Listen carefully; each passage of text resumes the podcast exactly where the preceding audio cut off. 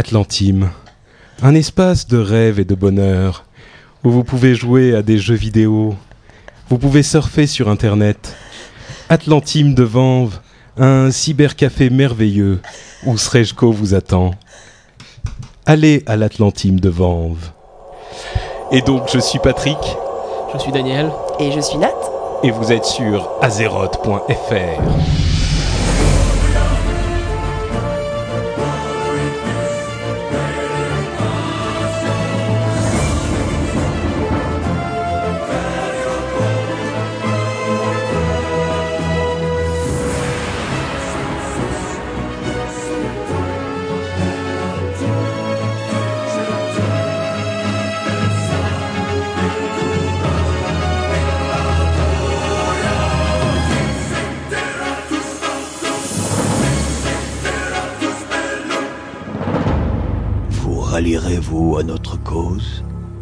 Alors bienvenue sur ce 24e épisode d'Azeroth.fr. Comme vous l'aurez remarqué, nous ne sommes pas dans notre état normal. Euh, cet épisode risque d'être un tout petit peu euh, particulier, on va pas vous en dire plus. Euh, nous sommes au mois de d'août et contrairement à ce qui se passe, ce qui s'est passé l'année dernière, il y a énormément de choses à dire. Donc, contrairement également à ce que je dis d'habitude, ça va pas être un épisode court, mais plutôt un épisode long. On a- Super long même. un, un programme absolument incroyable euh, pour vous avec tout plein d'infos. Mais avant de passer euh, au résumé du programme, euh, je vais vous demander comme d'habitude quoi de neuf dans le merveilleux monde de Warcraft à tous? Bah écoute, moi j'ai mis euh, trois semaines à me remettre du World Wide Invitation 1. Ouais. Euh, ma voix en a pâti et tout, mais c'était super bien et du coup j'adore. Wow. Tout à coup, tu t'es mis à aimer WoW Encore plus qu'avant, ouais. Merveilleux. T'as pas fait de trucs incroyables dans le jeu? Dans le jeu, non, pas plus que ça. Si, à part euh, passer à plus de 1004 de cote, mais c'est tout. Ah, Oh. impressionnant. Impressionnant. C'est Passionnant, t'as vu incroyable. Dany, pour toi, euh, 1004 de cote, c'est ridicule. Ouais, c'est ridicule. hein. T'es à combien 1402. T'as t'as tué encore des, des monstres incroyables en raid euh, Et Dany bah, on a battu Archimonde. Ouais Bravo. Bravo. Je suis très heureuse merci. pour vous.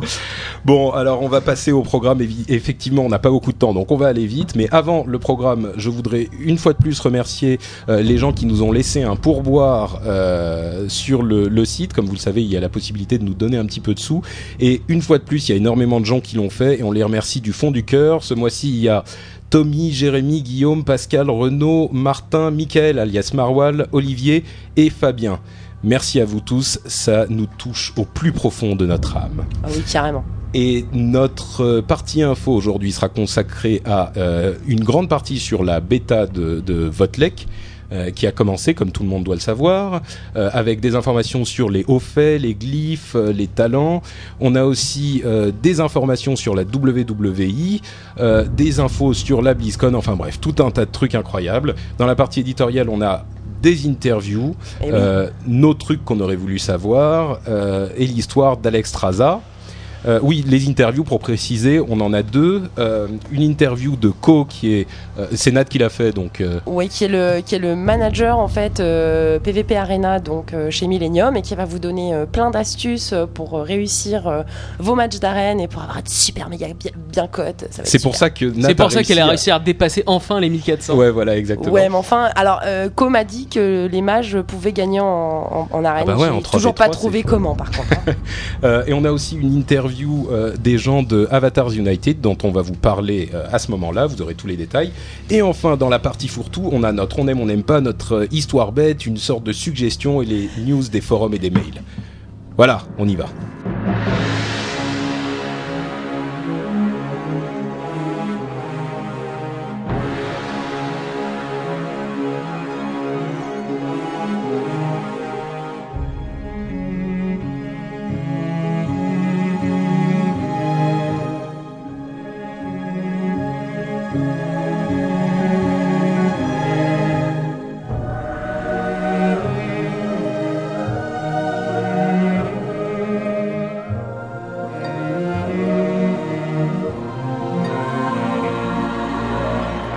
Donc effectivement, pour ceux qui ne le savaient pas encore, je ne sais pas où vous avez passé votre mois de juillet, mais la bêta donc a commencé euh, et nous avons euh, tout un tas d'infos à vous donner euh, sur l'extension.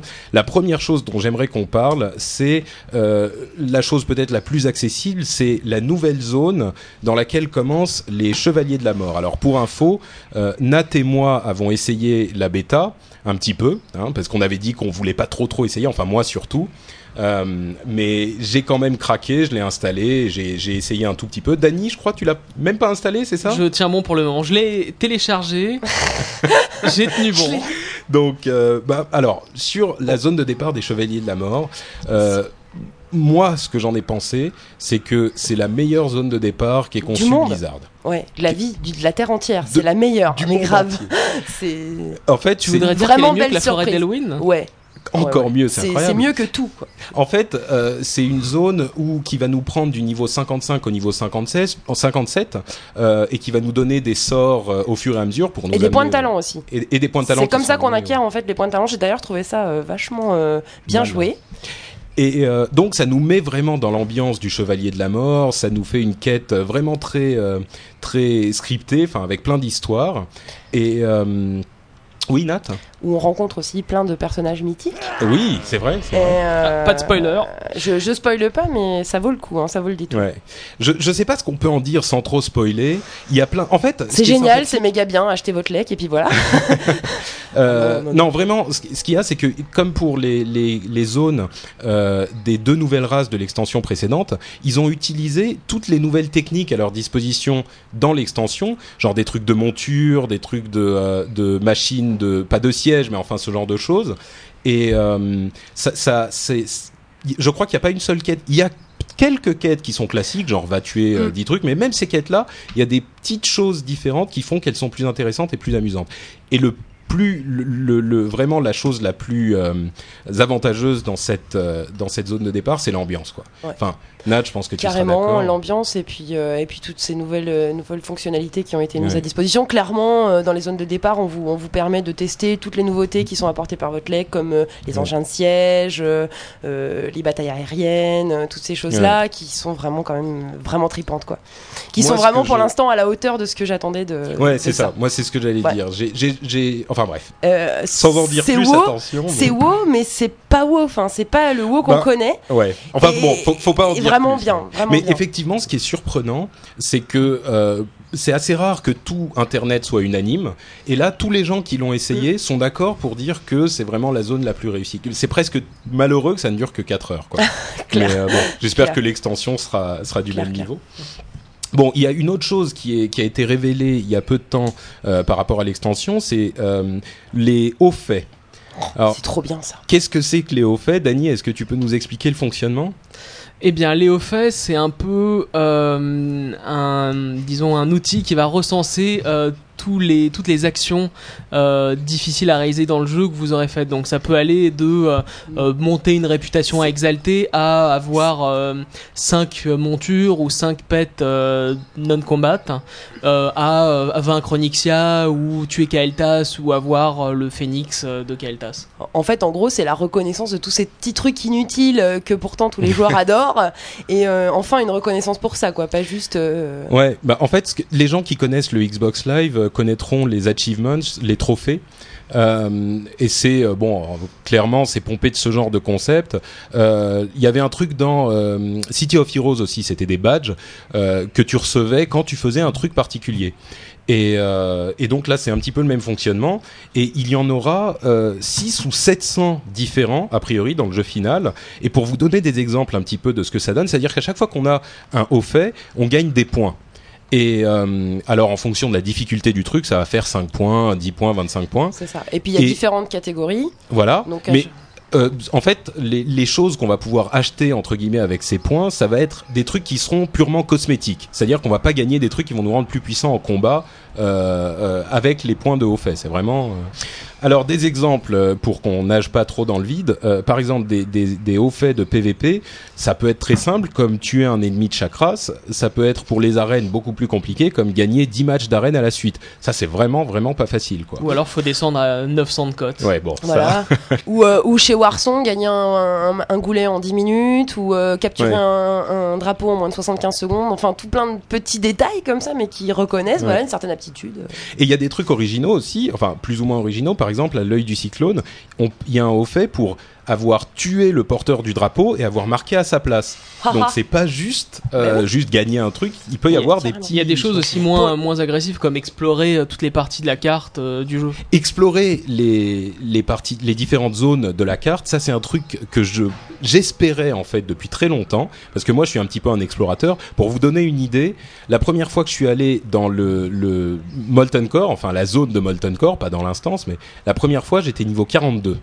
Donc même. euh, c'est quand même que tu vois et j'espérais qu'on puisse avoir un truc qui reconnaît le fait qu'on ait exploré toute la carte ou toute une donc c'est par zone et ensuite par continent et Mm. ensuite par euh, con- enfin bon pas vraiment pour le monde entier. Puis, ce qui est bien, c'est que ça peut participer aussi au roleplay, quoi. C'est, c'est euh, voilà, je suis un Les héros, je m'inscris dans, la, dans l'acte héroïsme de mon, de, de mon serveur, J'ai de les, mon 700, royaume. j'ai les 700 au fait du jeu. Mais ouais, mais carrément, euh, c'est, c'est.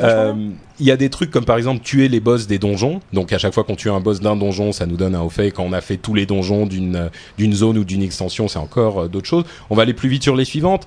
Euh, mais vraiment pour vous donner des exemples, en profession, faire un gâteau au chocolat, sachant que la recette est rare, euh, c'est amusant. Ou alors manger 30 viandes, 30 euh, nourritures différentes. Ça vous donne un achievement, enfin un haut fait. Avoir 10 pets différents ou encore un truc beaucoup plus sympathique, faire 10 câlins à 10 personnes différentes. C'est mignon, ça. Euh, pour les events, se faire tirer du canon de la, de la Dark Moon Fair. Euh, La foire de sombre lune, pour Voilà. ceux qui ne comprennent pas l'anglais. euh, des trucs bizarres, comme euh, se faire faire une, coupe, une coupe de cheveux ou des choses comme ça, ou soigner 10 pets avec des, euh, des bandages. Alors vraiment, il y a des trucs, tu sais pas d'où ils sortent, quoi. Des bandages. Des pansements. Des pansements, oui. Bah, on dit des bandages aussi. Oui, oui, on dit des bandages. oui. Euh, et donc pour traquer tout ça, ils ont des statistiques euh, qui, qui, qui répertorient tout ce que vous avez fait, comme euh, la quantité d'or que vous avez dépensé en vol, ou le nombre de fois que vous êtes mort, le nombre de bandages, de bandages que vous avez fait, la mana maximum que vous avez eu, etc. Enfin, y a- et tout ça, ça sera disponible et visible sur votre page d'achievements, de hauts faits. Il y a aussi une autre chose, c'est les démonstrations de force qui sont des hauts faits un petit peu particuliers, c'est-à-dire que ce sont des hauts faits qui ne sont plus possibles à faire aujourd'hui.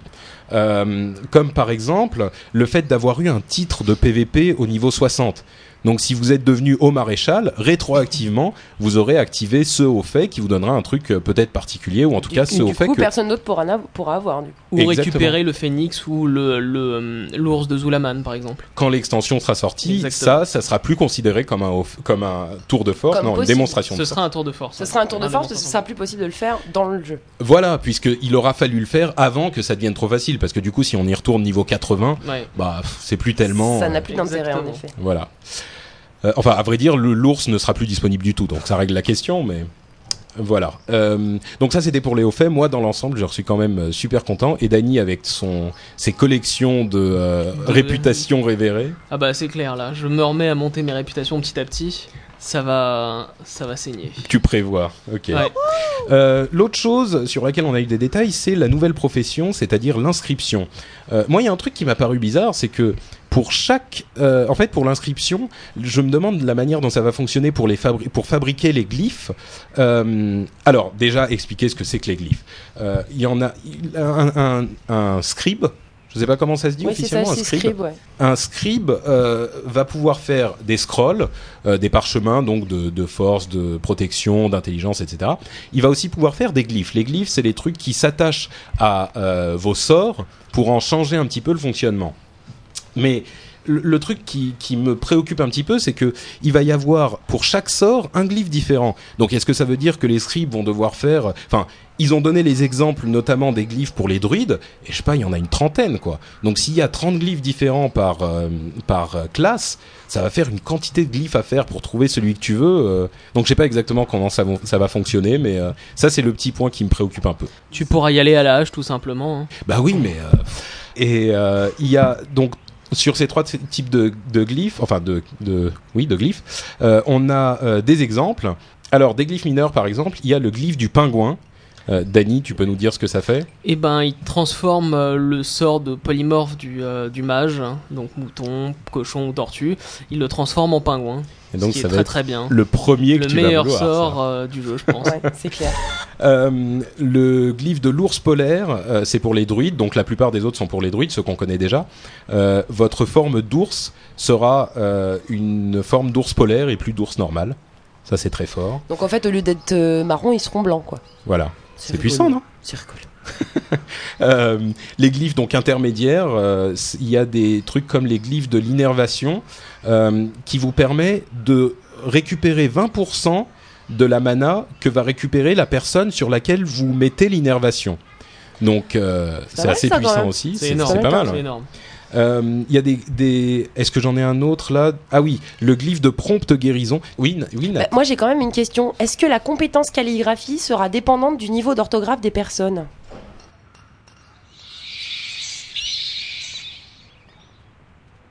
On peut on peut insérer les, les corbeaux qui croissent à l'horizon. euh,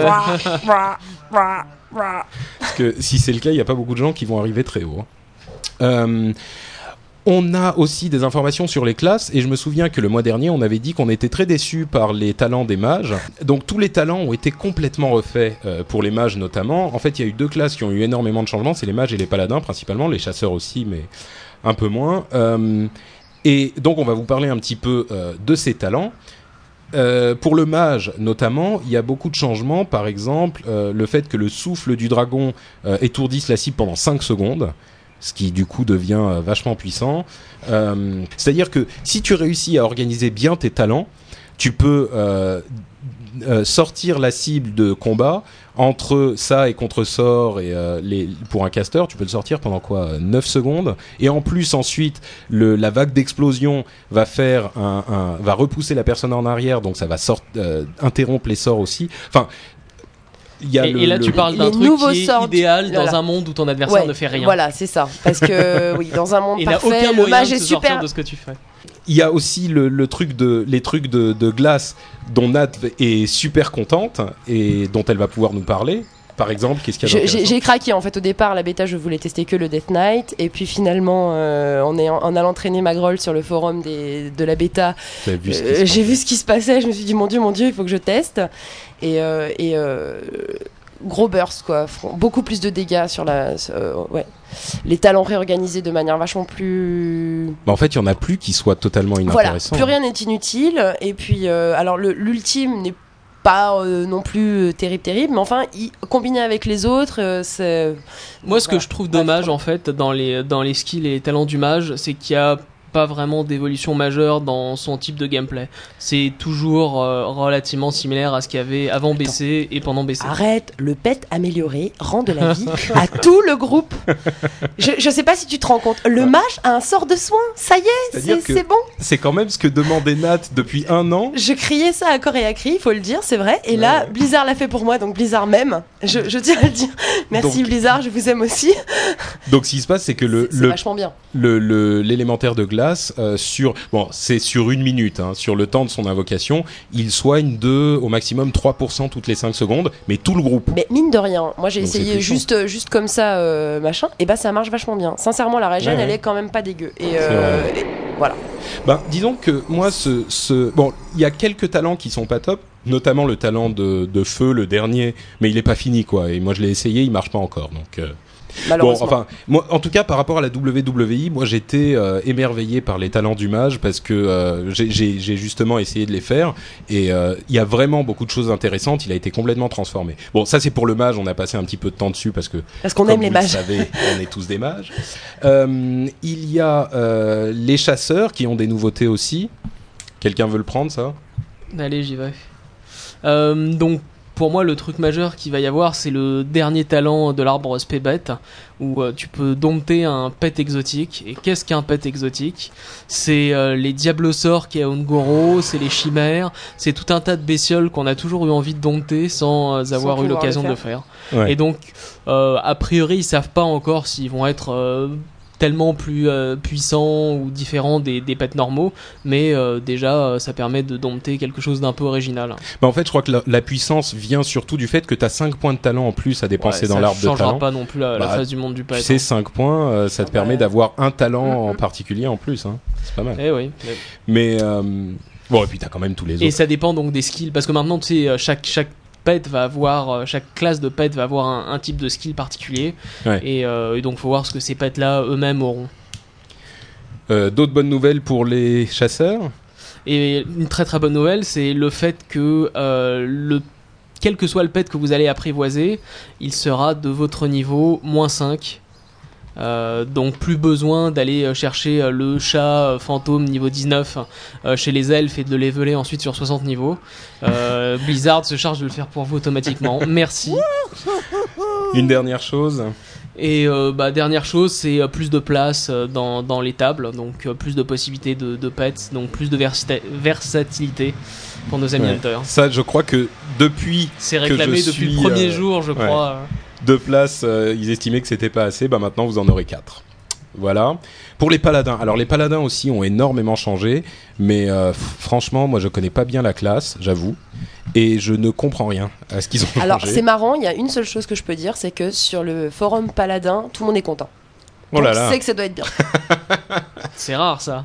Bah, Bah, écoute, j'ai- ouais. Il y a un truc que j'ai retenu, par exemple, c'est le fait que le bouclier divin aujourd'hui, il rend plus totalement euh, insensible. Je crois qu'il rendait insensible pendant un moment, mais là, il réduit les dégâts que qu'on vous fait sur vous. Donc, euh, ça permet de l'utiliser dans des dans beaucoup plus de situations. C'est pas juste pour euh, prendre un répit pendant un moment. C'est euh, Ah, c'est quand même un peu. euh, Ça dépend ensuite de ce que ça te permet de. ouais. Mais bon, c'était bien hein, le répit d'une dizaine de secondes euh, pour faire une petite ouais. bubule. euh. Tu veux dire qu'ils devient... ils sont plus invincibles pendant 10 secondes pour Mais c'est pas le même. Ils en ont deux, non? Ah, Ils ont le, oui. tu sais, ils ont le euh, l'intervention divine et le bouclier divin. Mm. Donc Non, euh, il y a le bouclier divin, la béné de salut, non, la béné de protection et intervention Ah ça. divine. C'est un troisième truc qui rend totalement invincible pendant 3 minutes. Ouais, c'est ça. Donc ils ont toujours celui-là, mais ils ont pas le. Euh, il y a aussi euh, une sorte d'équivalent de l'évocation, donc pour vous rendre de la mana et des points de vie, je crois même. Euh, enfin bref, il y a plein de, de- de, hum, trucs qui changent. Les jugements vont vous rendre de la mana. Enfin. Ensuite, on a les druides. Moi, je, vous savez que je joue un druide aussi. Alors, je suis allé essayer sur les, les serveurs bêta les nouveaux talents. Et le truc que j'ai retenu, je vais parler que de celui-là parce que déjà, on a pris trop de temps. c'est le petit, le- la charge férale euh, qui est devenue euh, aussi accessible aux chats.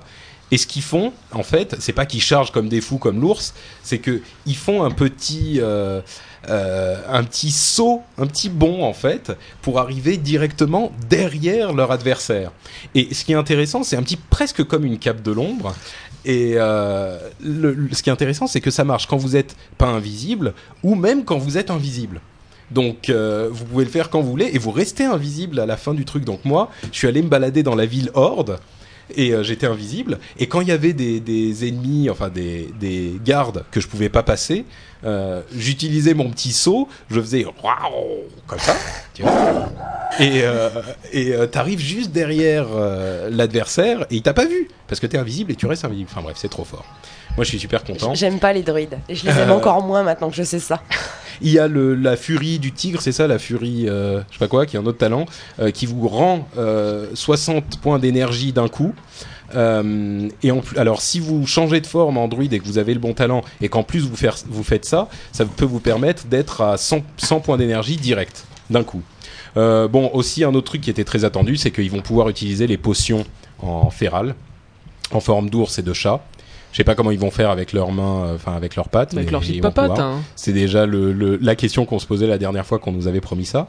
Et enfin, les guerriers, on a appris que euh, ils allaient pouvoir tanker en fait dans toutes leurs spé. Euh, alors évidemment ils pourront pas tanker euh, les instances 25, euh, les raids 25 dans toutes leurs spé, mais a priori jusqu'à un certain niveau, toutes les spé seront viables pour le pour le tanking. Euh, et ça, c'est un truc que j'ai remarqué pour toutes les, pour tous les talents et pour tous les- pour tous les, toutes les classes, c'est que a priori, ce qu'ils essayent de faire, en tout cas, j'ai l'impression, c'est que toutes les spé, euh, toutes les spécialisations sont viables pour toutes les situations, c'est-à-dire pour le PVE, pour le PVP, pour les raids. Est-ce que c'est je me fais des idées, je me fais des illusions C'est ou- fantastique. Maintenant, moi, je voudrais parler d'un problème nettement plus important. C'est le problème des prêtres spé ombre. Et ça me fait bouillonner. Donc voilà, je tiens Qu'est-ce qui à. t'arrive?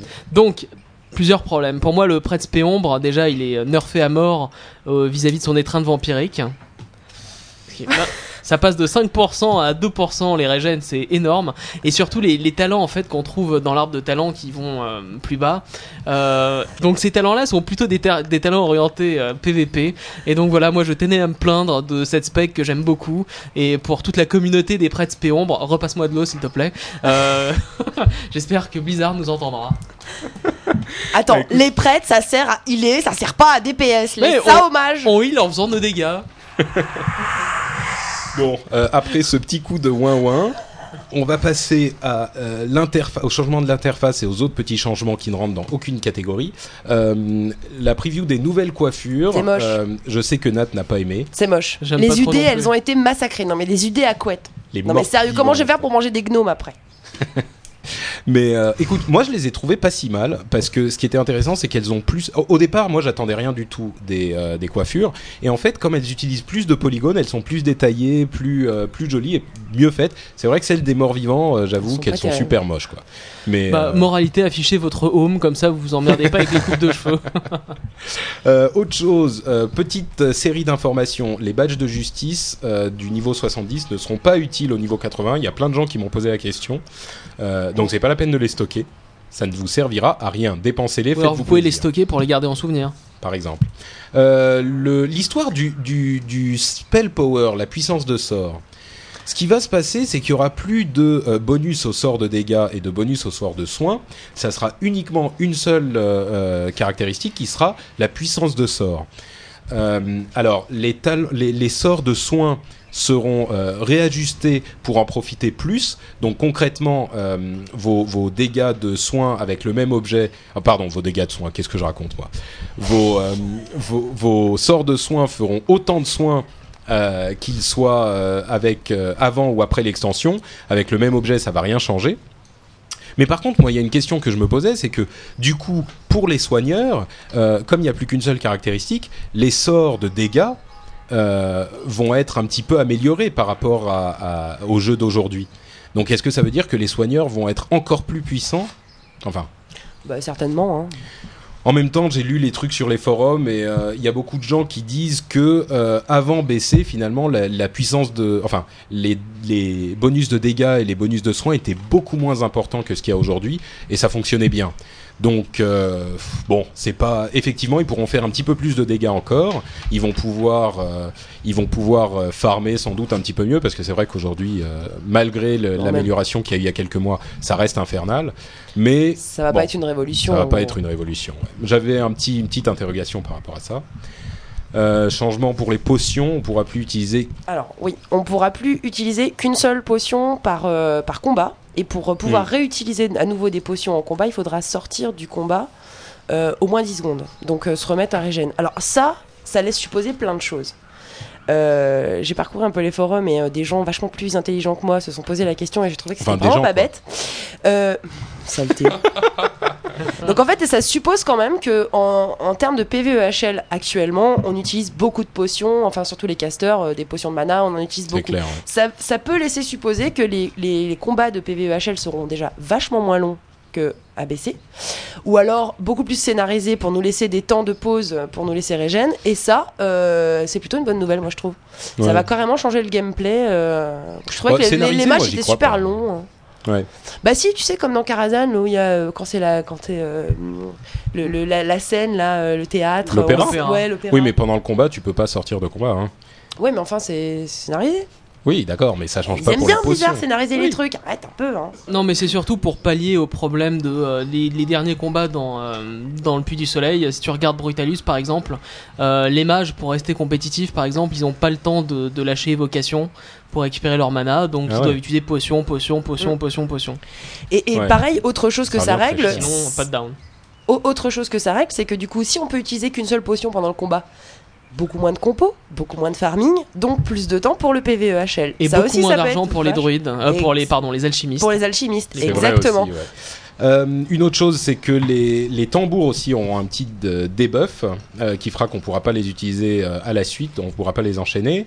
Et un petit bonus qu'auront les alchimistes, c'est que les potions seront plus efficaces sur eux que sur les autres, un petit peu plus efficaces. Et là, donc, on vient vers euh, ce dont on parlait tout à l'heure, c'est que euh, plusieurs professions auront encore des petits bonus spécifiques qui seront pas seulement euh, des objets ou des trucs qu'ils font eux-mêmes qui leur seront réservés. Il y aura aussi d'autres choses. J'avais lu euh, plusieurs fois que les forgerons, par exemple, pourraient mettre des slots à gemmes euh, sur, Ah oui, du, sur du matériel qui en avait pas, et- etc. Oui, mais ça, je crois pas que ça leur sera réservé. hein. Ça, c'est une des capacités supplémentaires qu'ils Je auront. sais pas. En tout cas, Ouais, je si pas. ça leur est réservé, euh, c'est mortel. Non, c'est trop puissant, c'est pas possible.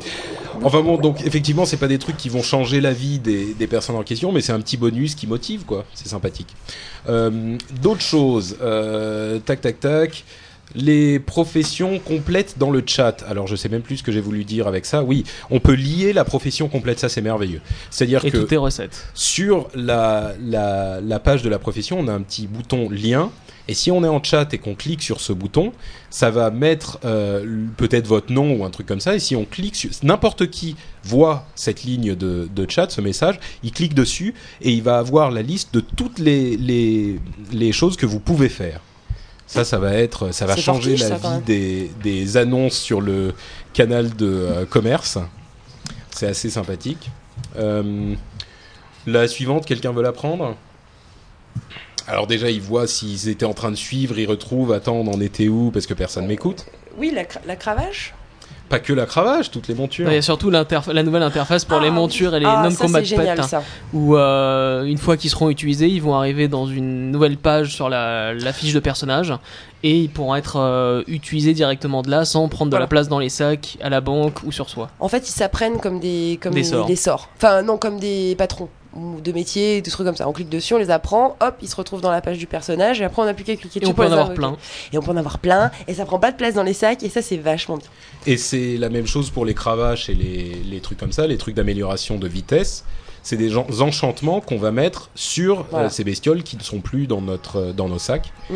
Donc libération de sacs pour à tous les niveaux. Ça c'est magnifique. Euh, Ça laisse peut-être aussi supposer qu'on n'aura pas de sac plus grand du coup. mais si, Bah, il y a déjà les 22 cases de Harry Spilton qui sont pas si mal. hein. Ah tu sais qu'il y a euh, Ouais, mais à combien Ricol même Nietzsche qui va arriver aussi? Non Si, je te jure. Laquelle sera la plus forte? Ricol, Ni- Ricol Nietzsche? Oui, Sérieux oui, oui. Oh là là, trop fort. Ah, les initiés comprendront. Euh, le calendrier. Alors, il va y avoir une interface de calendrier intégrée au jeu. Euh, donc, euh, autour de la mini-carte, vous cliquez sur le calendrier, ça vous fait apparaître, bah, devinez quoi Un calendrier. Voilà. Donc du mois avec les événements euh, Blizzard, donc ça veut dire où sera la foire de Sombre Lune, euh, qu'est-ce qui va se passer, et la possibilité en plus de mettre ces événements dans le calendrier. Alors par contre la grosse question qu'on se posait tout à l'heure avec Patrick, c'est est-ce que on va pouvoir organiser des événements pour tout le serveur, ou est-ce que c'est limité à la guilde? Moi, je pense que ça sera, il sera possible de sélectionner les trucs de guilde, donc tu l'établis quand tu établis ton événement. Oui, Et je, je, je me demande même s'il sera pas possible de les lier genre en chat, un voilà. truc comme ça. Donc tu cliques dessus et tu vois ce que c'est et tu dis oui j'y serai ou non j'y serai Voilà. pas. La logique veut qu'il y ait des Ouais. critères et, que, et que tu diffuses ton événement euh, selon. euh, De toute façon, ça risque de s'étoffer avec le temps aussi. et Exactement. de- Alors, d'autres petites infos diverses pour vous donner une idée un petit peu de où on va euh, avec l'extension. Euh, une quête à l'entrée euh, de l'extension vous donne à peu près euh, 20 000 points d'expérience, en gros. Euh, le, la bague euh, qui vous téléporte à Dalaran, donc la capitale de l'extension, que on pourra acheter au niveau 80, coûte euh, environ 8000 pièces d'or. Oh Euh, à part ça, euh, même ah oui, alors ça c'est un truc extrêmement important, c'est que même l'équipement euh, vers les premières récompenses de quête, il est extrêmement beau et vous n'aurez plus l'air d'un clown. Ah Là, je crois que vous avez explosé le, le son dans le- l'enregistrement. Euh, un autre truc intéressant pour les pour les gens qui raident euh, beaucoup, c'est que euh, le, la menace générée par les par les euh, par les coups que vous faites euh, sera euh, indiquée par le jeu lui-même. Donc il y a un pourcentage de menace qui sera indiqué directement et vous pourrez la voir très très facilement. Waouh Et euh, par contre, un petit coup de gueule, euh, on n'est pas euh, super content d'un truc, c'est que euh, entre le niveau 70 et le niveau 80, il y aura assez peu de, de nouveaux sorts. Euh, en moyenne, euh, on aura à peu près un ou deux sorts par classe entre le niveau 70 et 80, et ça c'est bien trop peu. Bon, ça, en fait, ça, s'explique un petit peu parce que, comme on le disait euh, la dernière fois, euh, moi je me demandais comment ils allaient faire pour gérer la- la- l'augmentation du nombre de sorts. À un moment, tu vois, tu peux pas en faire euh, 70. à C'est vrai qu'il y, a- il y a un an, quand Votlek avait été annoncé, on se demandait mais comment ils vont faire pour nous mettre Bah 5 ouais. sorts de plus dans la barre des sorts? Ils vont nous Bah, du rajouter coup, des euh, barres. euh. Bon, allez, on referme cette immense page sur la bêta euh, de l'extension. J'espère que vous en aurez appris énormément. Et on va passer sur la WWI. et on a plusieurs choses qu'on veut évoquer à ce propos. C'est la première d'entre elles sera l'interview que j'ai eu l'honneur de faire de Monsieur Jay Allen Brack, qui est le lead producer, donc le euh, produ- producteur euh, en chef. Euh, je lui ai posé quelques questions et la première, c'était quel, était votre meilleur jour euh, en travaillant chez Blizzard. Et là, on voit que les gens de chez Blizzard sont quand même vachement diplomates parce que ce qu'il m'a dit, c'est que c'était le lancement de l'extension et euh, il a vu notamment les, images de Paris sur les Champs-Élysées. Il a été complètement émerveillé. Il faut dire qu'il est arrivé sur le jeu un an après le lancement, donc il n'a pas connu le lancement lui-même. Voilà, euh, quoi d'autre? Son pire jour, il me disait qu'il n'y en avait pas vraiment eu, mais il y avait un truc qui l'avait un petit peu emmerdé. euh, C'était le premier jour de la WWI. En fait, il y avait eu un bug et l'extension n'était pas accessible pendant deux heures, euh, je crois. Mais ouais, donc là, effectivement, ça l'avait, un petit peu fait chier.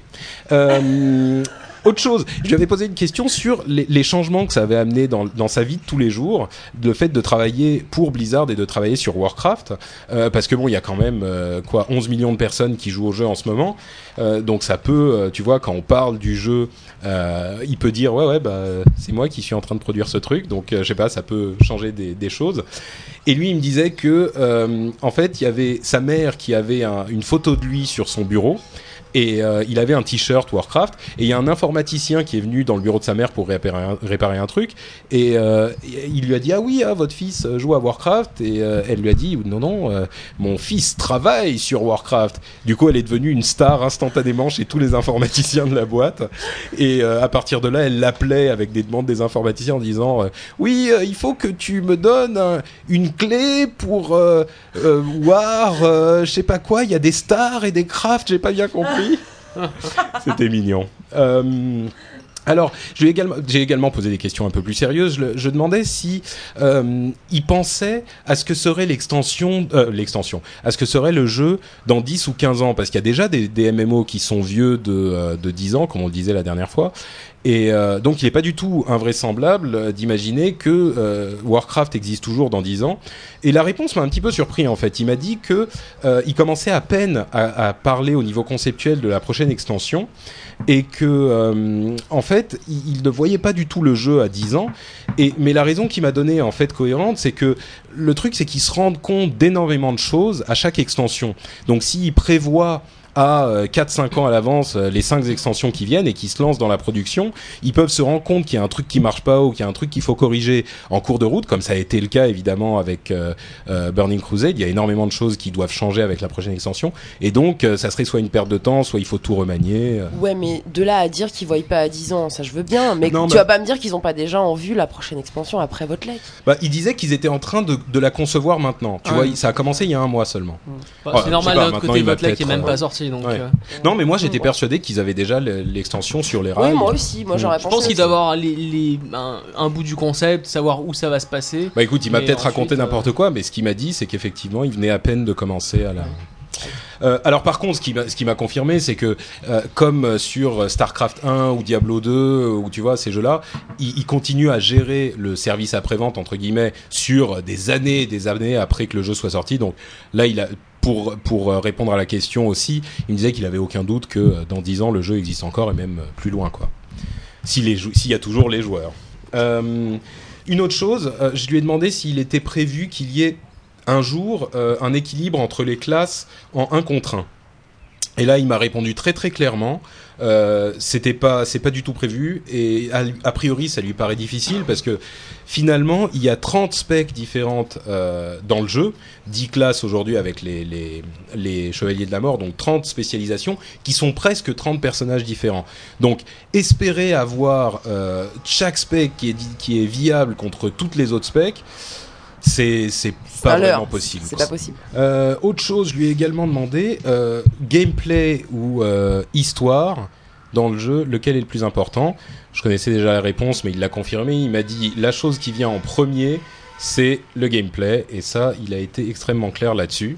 Je sais que Nat est complètement euh, dégoûté, mais je, ce que vraiment ma question, c'était la question de la, de la, priorité, lequel était le plus important. Et effectivement, il m'a dit que c'était ça. Et il a effectivement euh, précisé que euh, Chris Metzen, quand je disais Chris, c'est Metzen, c'est-à-dire la personne qui s'occupe de la cohérence et de, de l'écriture de toute l'histoire de tous les jeux Blizzard, était évidemment un personnage central dans la société. Ça, les fans le savent bien.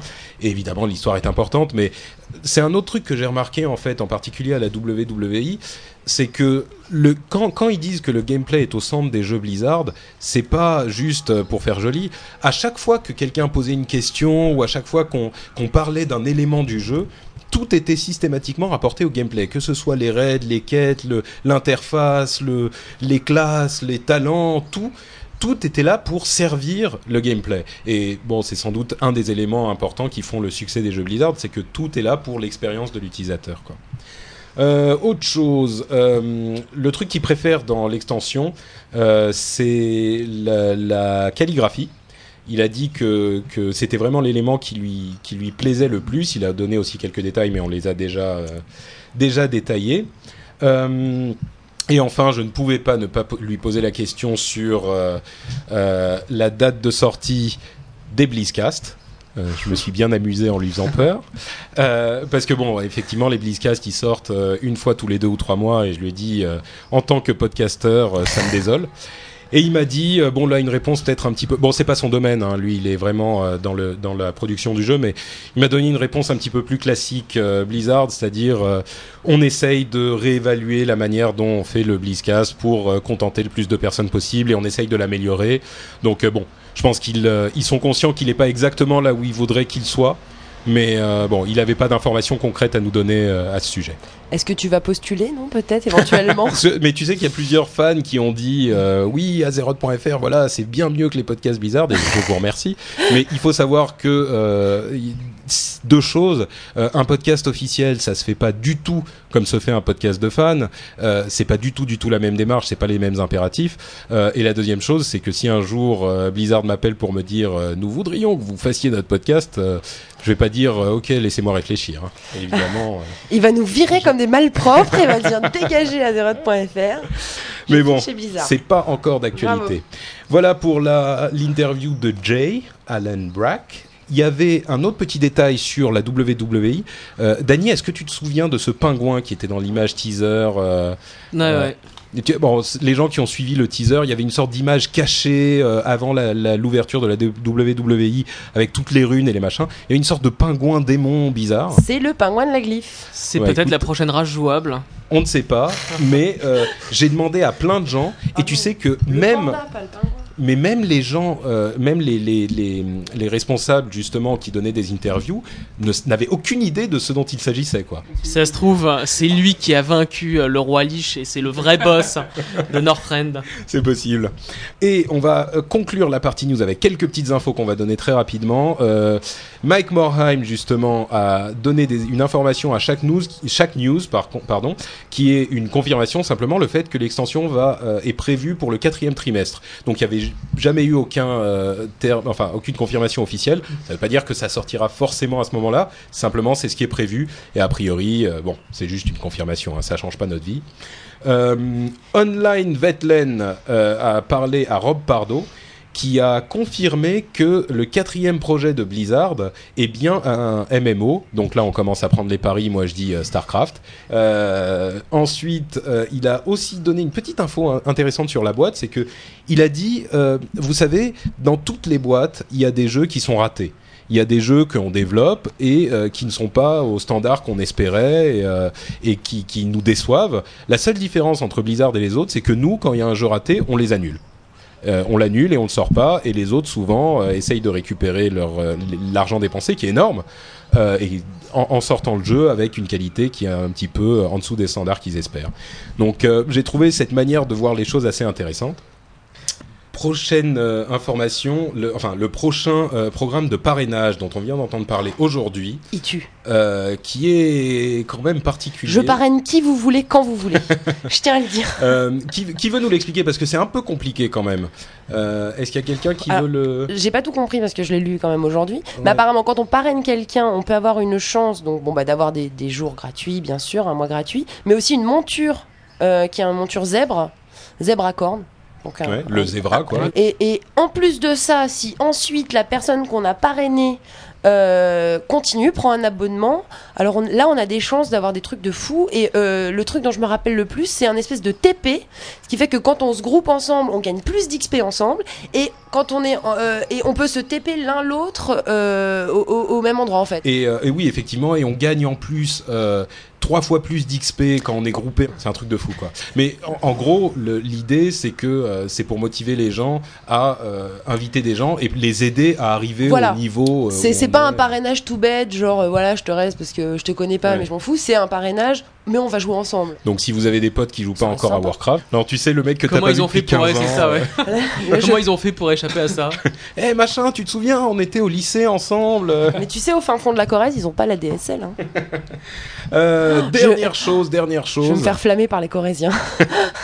Euh, la BlizzCon 2008 a été annoncée. Enfin non, pas elle, est- elle a été annoncée, elle était annoncée depuis un moment, mais C'est les tickets qui ont été annoncés. voilà, ils seront en vente le 11 euh, août. Donc euh, si vous voulez y aller, bon, c'est quand même. Donc si euh, vous avez en 100 dollars plus les moyens de vous payer un billet d'avion Et voilà, l'hôtel et l'hôtel, faut acheter vos billets le 11. Mais par contre, un truc qui nous intéresse aussi, parce que ça nous fait rêver, c'est les goodies qu'on va avoir avec euh, nos places. Euh, ça va être notamment. Et voilà encore un truc Alors- dont je vais rêver et que je n'aurai jamais. stop, temps mort. Parce qu'on avait dit à la Wii, on aurait des Murlocs. Or, à la Wii, on a eu Tyrael. Est-ce que là, on n'est pas sûr d'annoncer un truc faux? À la BlizzCon, ça a toujours été les Murlocs. Oui, mais à la Wii, on avait dit que ce serait Bon, un écoute, en tout cas, ce qui a été annoncé pour le moment, c'est C'est un ours polaire, une monture ours polaire avec un petit euh, bébé Murloc dessus. Et ça, ça, ça claque. Le. Et- Bref, si quelqu'un va aux États-Unis et ne sait pas quoi faire de son code, euh, je suis prêt à coucher pour l'avoir. Et, et la Frostmourne gonflable, c'est quoi ce système Bah, en fait, en plus de ça, dans les- le sac de goodies, il y aura Ah, euh, soit une petite euh, d'œil givre, donc l'épée d'Arthas euh, gonflable, soit un C'est une figurine, je crois, ou un paladin gonflable. Bubule TP. Alors Voilà, ça, par contre, si quelqu'un donne son, sa clé à, à Dany, moi, je veux bien la Frostmourne gonflable. je crois que tu seras On n'a pas, pas, les seule. mêmes valeurs. Je crois que tu seras pas la seule. Euh, voilà, donc c'était tout pour les informations. On a tout de même une annonce à propos des, des pets et de la WWE. C'est que dans un euh, don d'abnégation incroyable, le mois prochain, pour fêter les deux ans de l'émission, je vais permettre, euh, enfin, on va faire un petit concours pour vous permettre de gagner. Je vais permettre je suis trop bon. de gagner euh, le pet euh, Tyrael qui était offert uniquement à la WWE et qui ne sera plus jamais disponible a priori. C'était pour célébrer la sortie de, de euh, Diablo 3. Donc moi je vais je vais j'ai vraiment hésité parce qu'au début j'ai dit ouais ça va être un Murloc machin je vais le donner pas de problème. Là c'est Tyrael je me dis ah, ça fait quand même jamais mal. aimé Diablo, toi? Mais oui mais il est tellement mignon et il danse quand tu fais slash danse sur lui. Ça, c'est vrai. magnifique. Il est trop bien. Et euh, mais bon, quand même. Donc je vais le, on va faire un petit concours pour gagner ça. Si vous voulez essayer de le gagner, euh, bah ça sera le mois prochain pour les deux ans. Et voilà, ça va être tout pour notre partie news. Et euh, avant de passer à notre partie rédactionnelle, on va dire un petit mot sur Atlantim, l'Atlantim de vente qui encore une fois nous sponsorise pour cet épisode. Et vous savez moi ce que j'adore chez Atlantim Non, c'est que à chaque fois que j'y vais à Vanves, Srejko est systématiquement en train de jouer à World of Warcraft au lieu de s'occuper de ses clients. C'est magnifique, c'est un vrai joueur, donc il a un vrai amour pour le jeu et pour les MMO, et euh, il essaye vraiment. Il est côté de- Horde ou Alliance? Euh, je crois qu'il est côté Alliance, mais Ah. risque de me Ah. faire, je risque de me faire, euh, je risque de me Ah. faire insulter si je me suis trompé. Mais euh, donc non, mais c'est vraiment un vrai joueur et euh, il est il est sympathique comme tout et, et il est en train de, de passer son temps à, à jouer à Raid. Bon, il s'occupe un petit peu des clients aussi, j'avoue. Mais tiens, je lui je lui parlais justement il y a il y a quelques heures et il me disait que à la fin du mois, ils auraient a priori des, des postes avec, enfin des ordinateurs avec des bêtas de Warhammer, Warhammer Online, euh, qui est un énorme MMO donc qui va arriver à la, rentrée. Donc vers la fin du mois, il devrait avoir la bêta disponible. Donc si vous voulez essayer euh, encore une fois, c'est à l'Atlantine de Vanves, au 90 euh, rue Jean Bleuzen, euh, comme toujours à Vanves.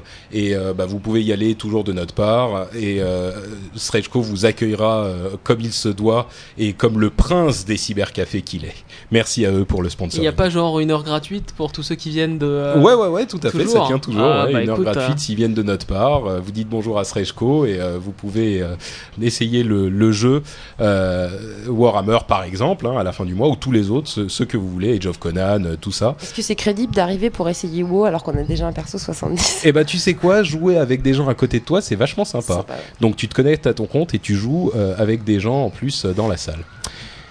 Voilà, on passe à la partie rédactionnelle. Et Dany s'en va. Oh non, Dani, tu peux pas nous. Non, ne me quitte pas.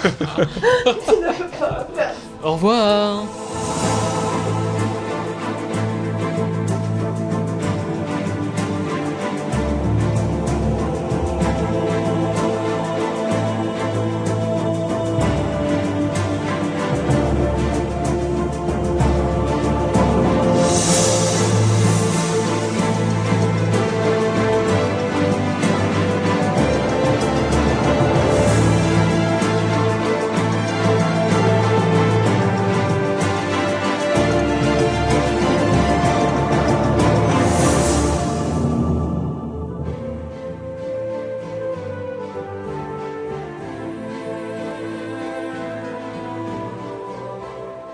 Alors, notre partie rédactionnelle, euh, tout à fait incroyable, encore plus que d'habitude. Euh, on a deux interviews pour vous. La première, c'est l'interview de Co des Millennium. Euh, bah, c'est Nat, c'est toi qui l'as faite, donc euh, Ouais. je te laisse faire l'introduction. Et ben, La présentation. Et ben voilà, j'ai été, euh, comme il y avait une bonne demande sur nos forums euh, pour en savoir plus sur les arènes, j'en ai profité euh, de la Worldwide Invitational pour me faire mes petites entrées chez les Millennium pour qu'ils nous expliquent un peu bah, leur fonctionnement, euh, leur team d'arène, vu qu'ils ont quand même fait des bons résultats ces derniers temps. Donc euh, bah, je vous laisse découvrir ça dans la- dans l'interview.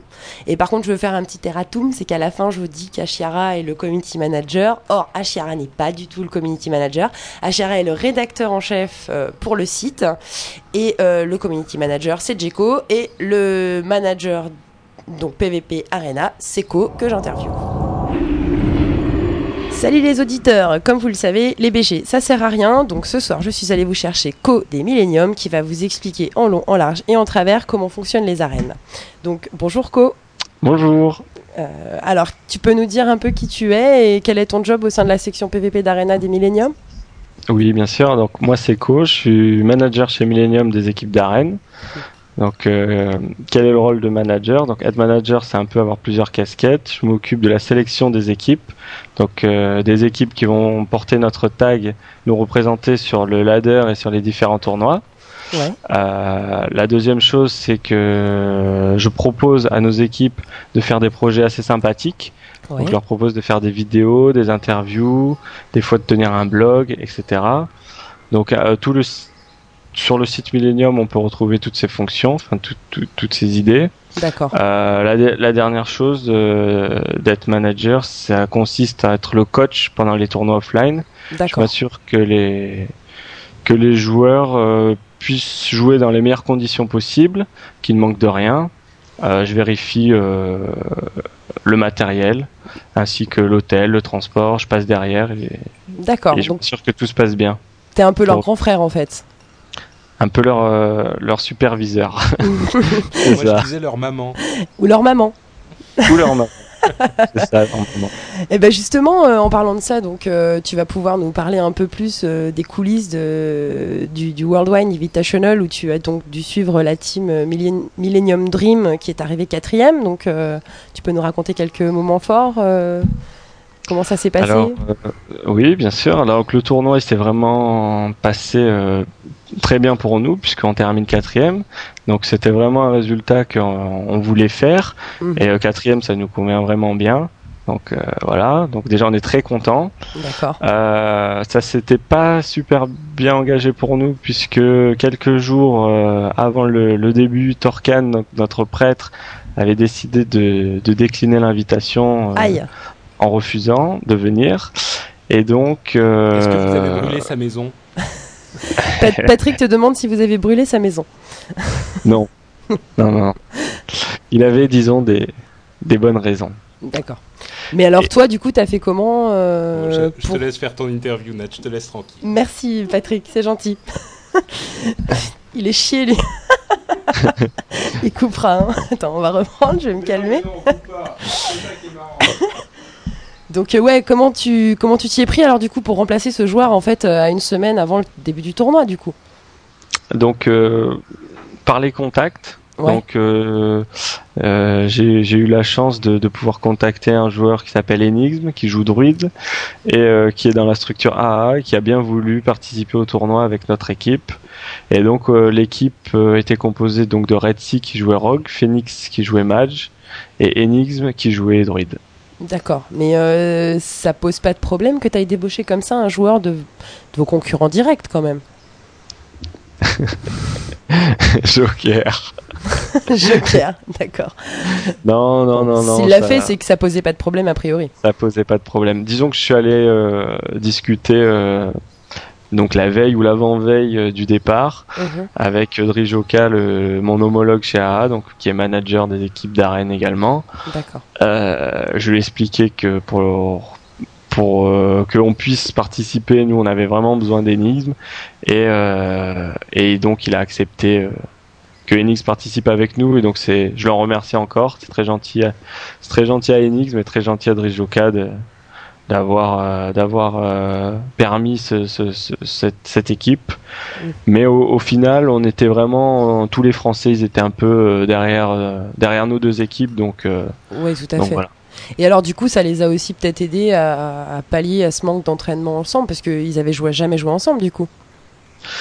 Ah non, oui, oui, c'est vrai que niveau entraînement, on n'a pas eu beaucoup, beaucoup, quelques soirs avant le, avant le départ uniquement. Euh, bon, heureusement, les, les trois joueurs ont un excellent niveau et euh, avec les stratégies, ça, ça a suffi pour que, pour que ça se passe bien pour- pendant les matchs. Ouais, Voilà. Très bien. Et donc, du coup, euh, alors, parce que ça, c'est la grosse news quand même euh, de la semaine, je suis trop contente de l'avoir dégoté et de t'avoir en interview pour pouvoir en parler à mes auditeurs. Donc, euh, c'est que quand même, la team Millennium s'est qualifiée pour la finale, enfin, s'est qualifiée à la finale européenne des tournois d'arène de WoW. Donc, ça, là où il y a plein de pépettes en jeu, hein, on est d'accord. Donc, Oui. ça va être la même équipe. comment vous allez vous préparer Quels sont vos objectifs Est-ce que tu peux nous en dire plus à ce sujet-là? Alors, déjà oui, on est qualifié, on est très très très content d'avoir fini deuxième euh, de la qualification de Blizzard, donc qui s'est terminée le, le 16. Oui, tout à fait. Euh, donc l'équipe a changé, c'est vrai. Ouais. Euh, j'ai après la, la WWI, euh, j'ai dû effectuer des changements dans l'équipe principale parce que euh, donc Enix m'est retourné dans sa structure, bien évidemment. Vous avez rendu Et- quand même. On a rendu Enigme, voilà. Et puis euh, Red Sea a décidé de laisser sa place à Tsuki. Donc voilà. Pour la petite euh, information histoire, euh, Orly donc c'est un prêtre qui est euh, qui est anglais, qui parle pas français, et donc sur Ventrilo la communication elle se fait tout en anglais. Mais bon, ça se passe très bien, l'équipe est vraiment très forte. Ils arrivent vraiment bien à communiquer en anglais, donc euh, donc voilà. On est vraiment content. Vous êtes confiant alors pour, pour ce tournoi? On est confiant. Le, le tournoi devrait se passer en Espagne, à Madrid. d'accord. Et par contre, on n'a pas de date de prévue pour l'instant. Pour, euh, on Pour sait pas tournoi, encore quand ça va se passer. ouais. Donc ça c'est la phase finale européenne et ensuite euh, qu'est-ce qui se passe? Les gens partent euh, aux États-Unis rencontrer les, les vainqueurs des autres Alors, on n'a pas les lieux, mais ça devrait se passer aux États-Unis. Donc, euh, après cette, euh, cette qualification régionale, ça s'appelle donc cette qualification européenne, Mhm. euh, les équipes qualifiées iront au tournoi mondial euh, aux États-Unis. D'accord. Il y a une qualification régionale Mhm. euh, par continent. D'accord. Ok. Bah, c'est pas mal de boulot en perspective du coup. C'est pas mal de boulot. Il faudra nous suivre et nous supporter euh, pendant l'étape à Madrid et j'espère qu'on se qualifiera. Est-ce que tu trouves pas que on a quand même un peu du mal à rentrer dans le euh, ouais dans le dans le moule du spectateur en fait? Est-ce que tu t'as pas l'impression qu'en France c'est est-ce que tu trouves pas que ça manque d'engouement quand même pour euh, pour toute cette partie là qui est les arènes, les tournois professionnels où, c'est quand même pas des joueurs euh, c'est des bons joueurs quoi, c'est vraiment palpitant dans le sens où les matchs sont très agréables à regarder parce qu'il se passe quelque chose, mais est-ce que tu trouves pas que ça manque de spectateurs du coup euh Euh, non, non, ça manque pas de spectateurs. Euh, je, vais te- je vais te donner un petit chiffre qui, qui va peut-être te surprendre. Par exemple, pour les MLG, il y a eu 270 000 spectateurs, qui Wow. correspond environ à une petite chaîne câblée. Ah quand même, oui, Donc, effectivement. euh, ça manque pas de spectateurs. Disons que Mais c'est principalement aux États-Unis, t'es d'accord En Europe, c'est pas encore tellement développé. Voilà, j'allais j'allais te dire que que les Français, les Européens euh, s'y mettent doucement et, et commencent à regarder. Et Mhm. disons que le public principal, et pour l'instant, ce sont des Américains. Mais bon, je, je suis confiant, ça va venir. On devrait suivre également euh, de notre côté D'accord. bientôt. Bon bah c'est chouette.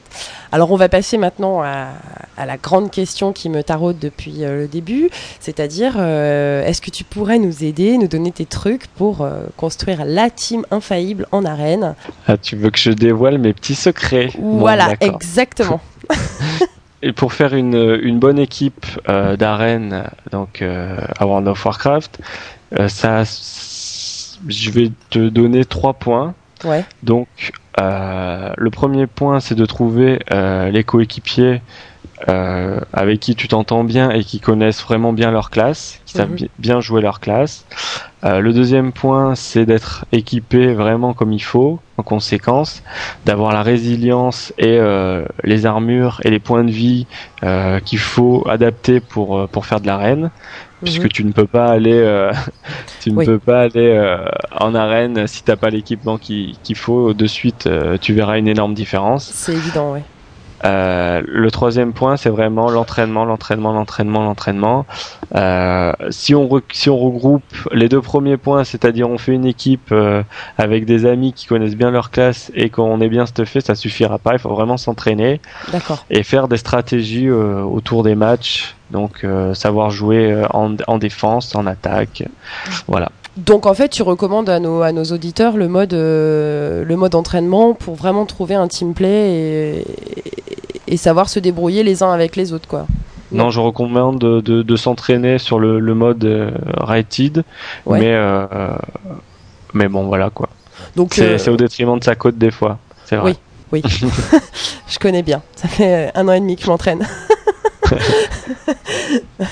et alors, euh, bon, alors voilà, on a les bons joueurs, on a euh, un bon stuff, on a trouvé le team play. Ensuite, qu'est-ce qui se passe? Est-ce que Est-ce qu'il faut avoir une bonne composition? Ouais, je pense qu'il faut il faut une bonne composition également. Donc, je vais te donner deux compositions qui qui peuvent euh, être euh, assez polyvalentes et qui, qui sont, on va dire, les plus connues, les, les, et les plus les plus équilibrées. Voilà. Donc la première c'est euh, c'est Rogue Mage Priest, la Rogue Mage Priest. Waouh. voilà. Et la deuxième c'est euh, Druide Démo et Guerrier. D'accord. Donc tu es en train de me dire que le match sert à quelque chose en arène. Faire euh, énormément en arène. Je vais m'y, faire, je vais m'y faire. bon, et une fois qu'on a cette super compo, qu'est-ce qu'il faut faire? Il faut établir des stratégies, il faut comment on Ouais. fait? Donc euh, ouais, ouais, il faut il faut avec ses coéquipiers euh, établir des stratégies euh, pour pour pour contrer certaines équipes, euh, pour jouer contre euh, contre certaines compositions. Par exemple, il faut jouer plus défensif. Contre d'autres compositions, il faut jouer plus offensif. Donc, euh, quand on arrive dans une arène, concrètement, il faut faut un peu analyser rapidement ce qui se passe, euh, l'équipe adverse, Mhm. quelle composition ils ont, et euh, et puis après.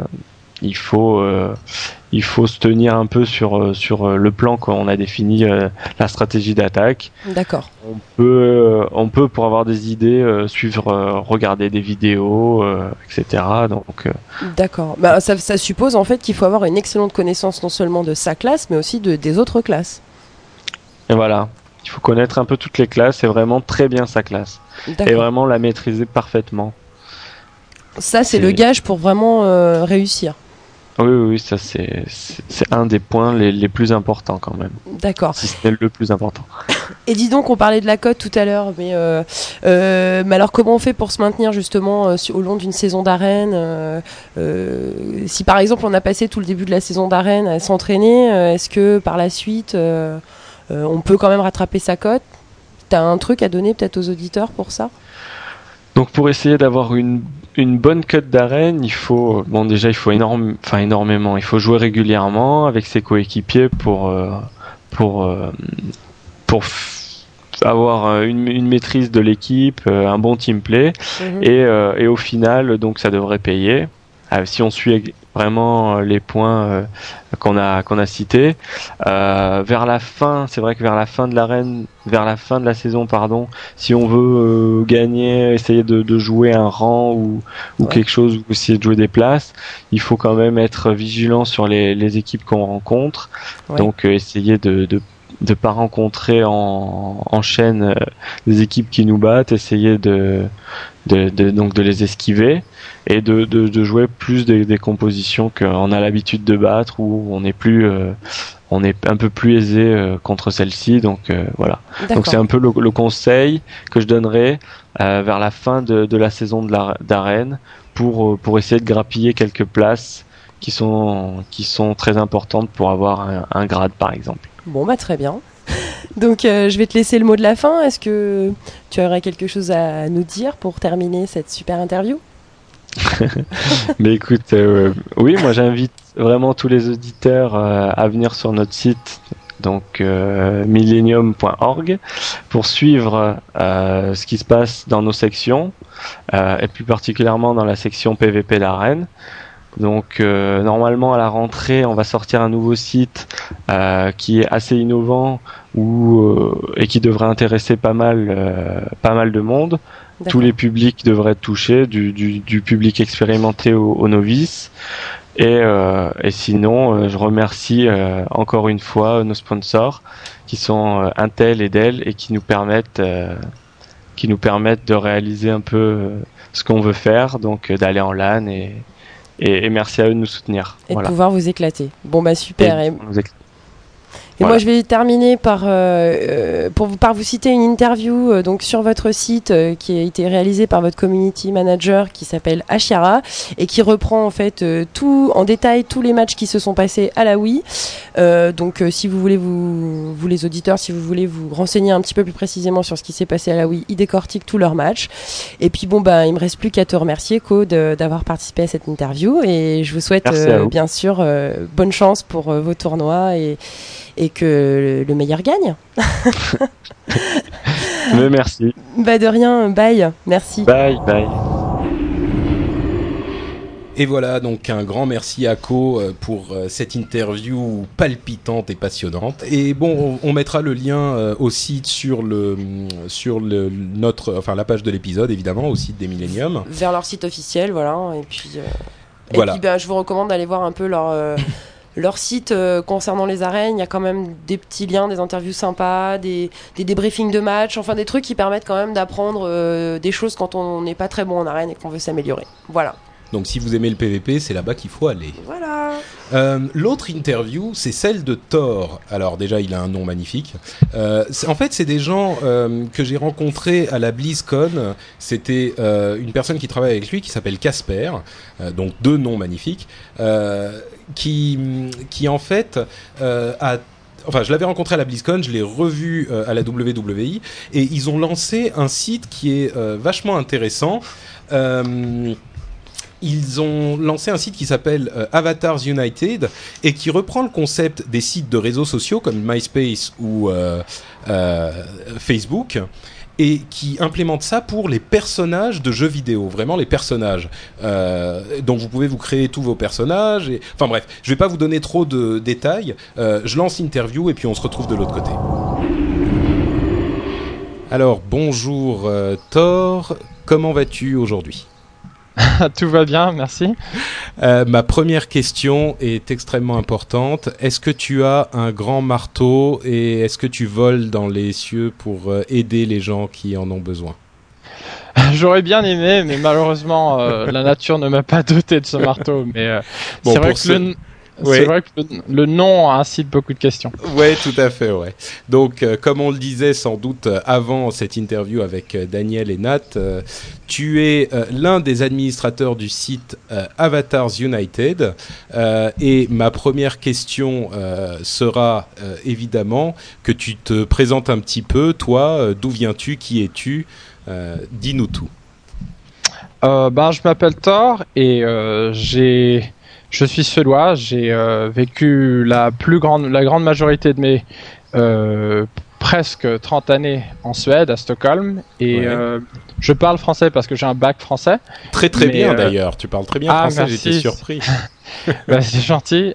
En tout cas, euh, j'ai euh, j'ai toujours eu une passion, j'ai toujours été fasciné par tout ce qui était informatique et tout ce qui était jeu d'ordinateur. Et euh, maintenant, de pouvoir euh, découvrir ces mondes entièrement virtuels, c'est euh, c'est ce qui m'a plus ou moins encouragé de, me lancer dans ce projet. D'accord. Alors, euh, est-ce que tu peux nous en dire un petit peu plus sur l'origine du projet Comment vous avez eu Alors, peut-être, en fait, je fais les choses à l'envers. Peut-être que tu peux nous expliquer effectivement qu'est-ce que c'est que Avatars United? Avatars United, c'est très simplement un réseau social, c'est euh, une community en quelque sorte, euh, qui fonctionne comme une Facebook pour euh, les personnages dans les jeux, euh, qui sont dans tout ce qui est MMO, quoi, tout ce qui sont les, les mondes persistants. Donc, euh, pour les gens qui connaissent pas Facebook, je sais qu'en France, il est un petit peu moins populaire que MySpace. Euh, en fait, les réseaux sociaux, on va expliquer, hein, euh, c'est des sites où tu crées, tu crées un, compte où tu te décris toi-même. Donc, moi, je peux créer un compte où je suis Patrick et j'intègre mes amis comme Daniel ou Nat ou Thor, par exemple. Et euh, quand j'écris quelque chose sur le site, les autres personnes vont le voir et on peut, on va pouvoir s'envoyer des messages, euh, jouer à des jeux, faire des trucs comme ça. Et vous, votre idée, c'était de faire la même chose, mais pour les personnages des jeux. Exact. Parce qu'en fait, ce qu'on a réalisé, c'est que lorsque tu es dans un monde, et si tu, par exemple, tu, disons que tu fais un certain nombre, euh, t'attaques un certain nombre de défis dans des guildes, tu passes énormément de temps avec des gens, mais je veux dire, tu peux passer 10 heures à essayer d'accomplir quelque chose sans pour autant savoir quelque chose sur la personne. Et si jamais tu as envie de la retrouver, en fait, tu sais très peu sur cette personne. Donc, euh, c'est un peu pour ça. C'est, c'est, on a essayé de créer un outil pour pouvoir garder le contact et retrouver les, euh, les personnes avec qui ou les que, que, que tu as apprécié, avec qui tu as fait, euh, que, que tu as découvert des, des, des parties de ces mondes. Bah, c'est vrai que moi, par exemple, j'avais joué à, à EverQuest 2 pendant pendant longtemps et j'avais rencontré des gens et c'était, euh, on s'entendait très bien. Et puis un jour, j'ai arrêté de jouer à EverQuest 2. Je suis je suis venu sur Warcraft et euh, je les je les connais plus du tout quoi. Je sais plus qui ils sont, mais là, si jamais ils étaient sur Avatars United, je peux faire une recherche. Je me souviens du nom de de la guilde sur EverQuest 2, du nom de certains personnages et je pourrais les retrouver. Mais euh, euh, au-delà de, de, de- du fait de retrouver les gens euh, d'avant, euh, qu'est-ce que ça peut apporter d'avoir un groupe euh, d'amis euh, sur euh, Avatars United? En fait, que disons par exemple que que tu que en ce moment tu es en train de jouer à Warcraft, Ouais. Ce que tu peux faire, c'est déjà si tu ajoutes le nom de ton caractère, on va tout rechercher. C'est-à-dire que toutes les données qui existent dans l'armurerie euh, vont euh, vont être accessibles pour toi et pour tous tes amis. Ce qui fait que dans un même sur un même endroit, tu as accès à l'information concernant ton personnage, mais en plus de ça, tu peux ajouter les images de ton dernier raid, tu peux euh, mettre en place des, euh, des groupes pour par exemple ta guilde, tu peux mettre en place des... euh, En fait, tu peux facilement dialoguer sur, sur tout ce qui concerne le Ouais. jeu. Ça veut dire que euh, ce qu'on pourrait faire, par exemple, hein, c'est une idée complètement au hasard, euh, c'est faire un groupe Azeroth.fr sur Avatars United, que tous euh, les auditeurs viennent créer leur personnage sur Avatars United, et on peut voir qui a quoi, qui a, a looté quel objet incroyable, qui a et discuter ensemble et voir qui est sur quel serveur, par exemple. Exact. Et c'est parce que en fait, si ce que tu as, tu as envie de faire, c'est t'as envie de non seulement communiquer facilement avec les gens. euh, disons par exemple que tu es euh, le matin, tu as envie de savoir si les autres vont être accessibles le soir. Euh, tu veux facilement pouvoir communiquer avec les avec les gens avec qui tu joues. Et si jamais tu décides de créer un nouveau caractère pour une autre faction sur un, Un autre nouveau serveur, personnage, ouais. un, nou- un nouveau autre personnage, exact, tu, tu as envie de pouvoir les suivre. Et par exemple, les personnes avec qui tu jouais à EverQuest auparavant, ça serait cool de pouvoir savoir si jamais ils jouent à Warcraft, quels sont leurs caractères, qu'est-ce qu'ils font, qu'est-ce qu'ils deviennent, etc. Alors si par exemple moi, disons qu'on on joue ensemble sur un serveur, je trouve ton personnage qui s'appelle euh, euh, Super Thor, par exemple. Euh, Ouais, ouais. Je trouve Super Thor euh, sur un serveur. Euh, je peux voir, si tu les as inscrits bien sûr, je peux voir tes autres personnages sur tes, tes autres serveurs ou même tes autres jeux. C'est ça Exact, exact, exact. Et je vois, je suis sur le site là en même temps, hein, en même temps qu'on discute. Euh, je vois qu'il y a euh, dans les fameux groupes qui sont créés, euh, on peut voir les détails du groupe, les membres. Il y a, il y a un autre, une autre section qui est la section événements. Ouais, c'est ça. C'est comme un calendrier, c'est ça? L'événement, en fait, c'est un outil qui te permet de mettre en place. disons par exemple que ce soir, tu as envie de, euh, euh, je sais pas moi, faire faire une compétition dans l'arène avec un, un de tes amis. Tu peux mettre en place un événement et inviter les gens à participer. Ah, Donc, euh, pas mal. Je vois qu'il y a des trucs pour photos et vidéos aussi, donc on peut mettre les photos dans le groupe, les photos. Ça, ça pourrait être pas mal parce qu'on a fait des, des, des rencontres euh, IRL, tu sais, on a fait des rencontres Ouais. avec les auditeurs. Et on, a tout- on, met genre les photos sur le, sur le forum, mais c'est jamais pratique, c'est jamais, euh, tu vois, on perd les sujets, etc. Chacun met ses photos, là on pourrait toutes les mettre. euh. Par contre, euh, moi si je mets mon- les noms, le nom de mon personnage, etc., il n'y a pas de moyen pour me retrouver moi vraiment. Exact, exact. Normalement, l'idée c'est que tu gardes ton identité virtuelle sur le site. Ah, d'accord, je vois. Ok. Je vois aussi que tu, tu on en discutait d'ailleurs. Il y a le, le- les informations de l'armurerie qui sont disponibles aussi pour chaque personnage. Donc, tu as vraiment une fiche super détaillée avec une biographie pour les gens qui aiment le RP. euh, Il y a le, le petit statut. euh, le, statut où tu peux dire ce que tu es en train de faire en ce moment. C'est vrai, enfin, clairement, c'est vrai, c'est un réseau social euh, simplement où les gens sont euh, sont pas des gens mais des personnages de, de MMO quoi.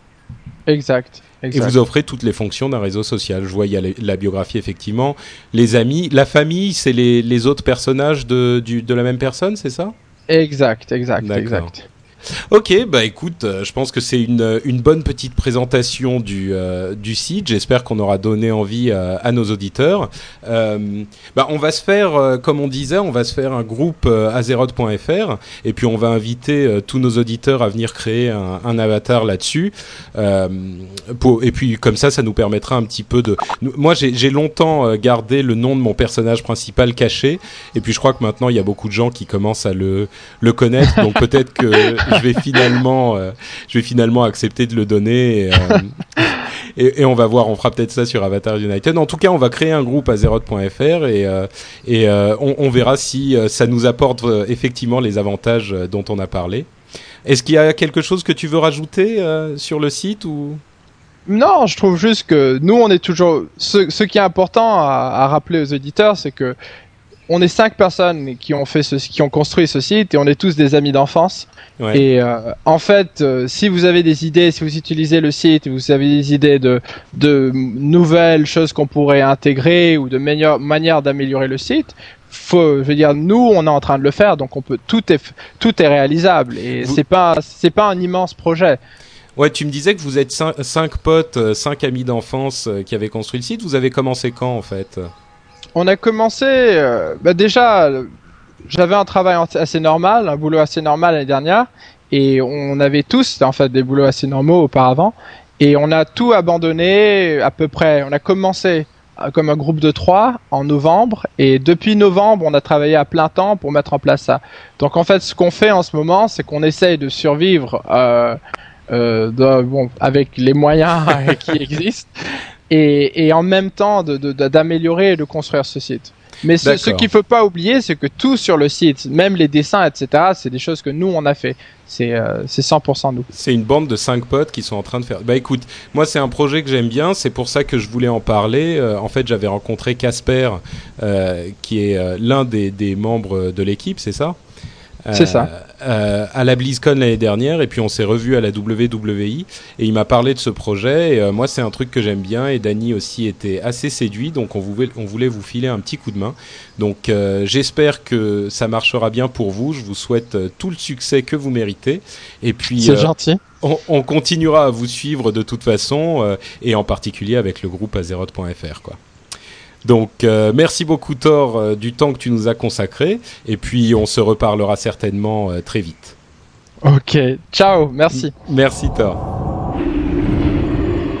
Voilà pour cette interview et je, je, tenais à dire que euh, on, allait, on avait créé un groupe euh, Azeroth.fr, comme on en parlait pendant l'interview, euh, et on va faire des trucs comme par exemple mettre des. Normalement, on peut pas mettre de photos IRL sur le site, mais euh, pour certains événements comme notre IRL de mars, je vais créer l'événement sur le truc et euh, je vais inviter tous les auditeurs qui étaient euh, qui étaient venus et qui ont des photos à aller mettre les photos là-bas. Ça sera beaucoup plus pratique que sur le forum et vous inviter d'une manière générale à créer vos personnages là-bas parce que euh, si jamais vous changez de jeu un jour, vous changez de serveur, vous changez de quoi que ce soit, vous avez un endroit où vous pouvez retrouver les gens avec qui vous avez joué avant, euh, vous pouvez euh, créer des, événements en commun, faire des albums photos, faire tout ce que vous voulez. Enfin, c'est vraiment super bien fait. Et je tiens à dire que le site est en cours, enfin a déjà été traduit en grande partie en français spécialement pour nous. il était uniquement en anglais et en des langues barbares, genre suédois et tout ce genre de choses. Et, et ils l'ont traduit en français pour nous, donc c'est en cours, c'est pas encore complet, mais la majeure partie est en français. Euh, et voilà, donc allez voir le site, jetez-y un coup d'œil, allez voir le site, euh, enfin le groupe azeroth.fr, ça peut réunir tous les auditeurs euh, en même temps comme le le message sur le forum azeroth.friends qui est géré par euh, Seredwin. Euh, mais là, ça le fera en fait de manière automatique et encore plus pratique. Si tout le monde se crée des persos là-bas, vous pourrez découvrir des gens sympathiques qui écoutent l'émission, vous pouvez voir s'ils sont sur votre serveur, etc. Bref, le lien sera dans les notes de l'émission. Vous pourrez aller voir ça directement. Et on remercie évidemment Thor et Avatars United euh, pour cette magnifique idée. Tabou et ensuite, on passe à Warcraft pour les nuls directement. Et notre premier truc qu'on aurait voulu savoir, en fait, on en a deux.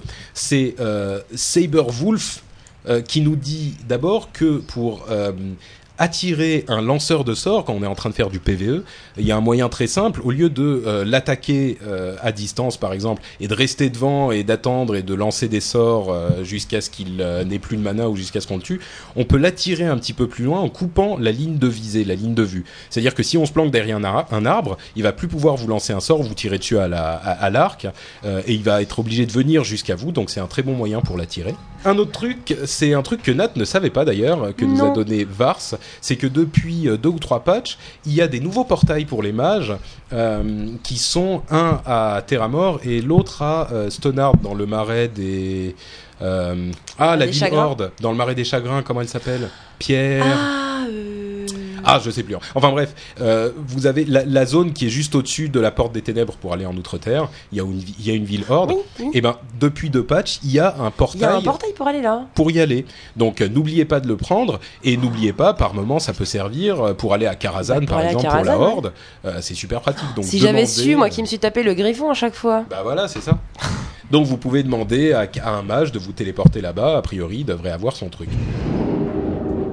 Le mode du mois, c'est un truc super pratique qui est presque de la triche et que je recommanderais pas aux gens qui vont commencer l'extension. Mais par contre, si vous avez déjà fait euh, le jeu plusieurs fois et que vous avez vous le refaites avec un, un reroll, et utiliser Quest Helper. Ce que ça va faire, c'est que ça analyse votre journal de quête et ça va vous dire euh, où il faut aller pour trouver le mob qu'il faut tuer dans la quête, où il est, euh, à qui il faut parler, dans quel ordre il faut les faire pour le faire le plus rapidement possible. C'est magnifique. Et je vois Nat qui fait la moue en disant Bah, carrément, non, bah faut oui, le les- faire normalement. et Les, tout. les modes, les modes, c'est le mal, ok?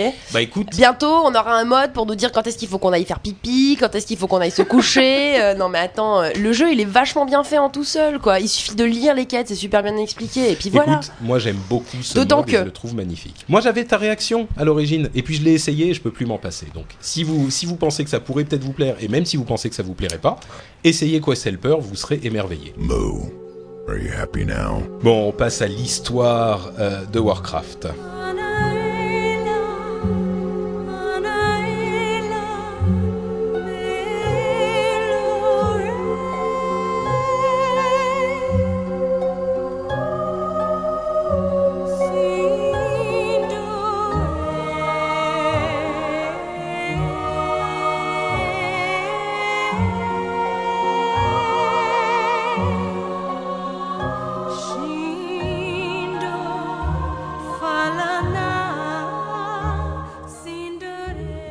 Comme tous les autres dragons, Alexstrasza a été créé par les titans au début de la formation d'Azeroth. Les dragons rouges sont les gardiens de la vie, et elle, Alexstrasza, est souvent considérée comme la plus puissante de tous les dragons, puisqu'elle maîtrise la vie, justement. Logique. Elle s'est battue dans la guerre des anciens, euh, celle il y a 10 000 ans, contre la, Légion- la Légion Ardente, vous vous souvenez?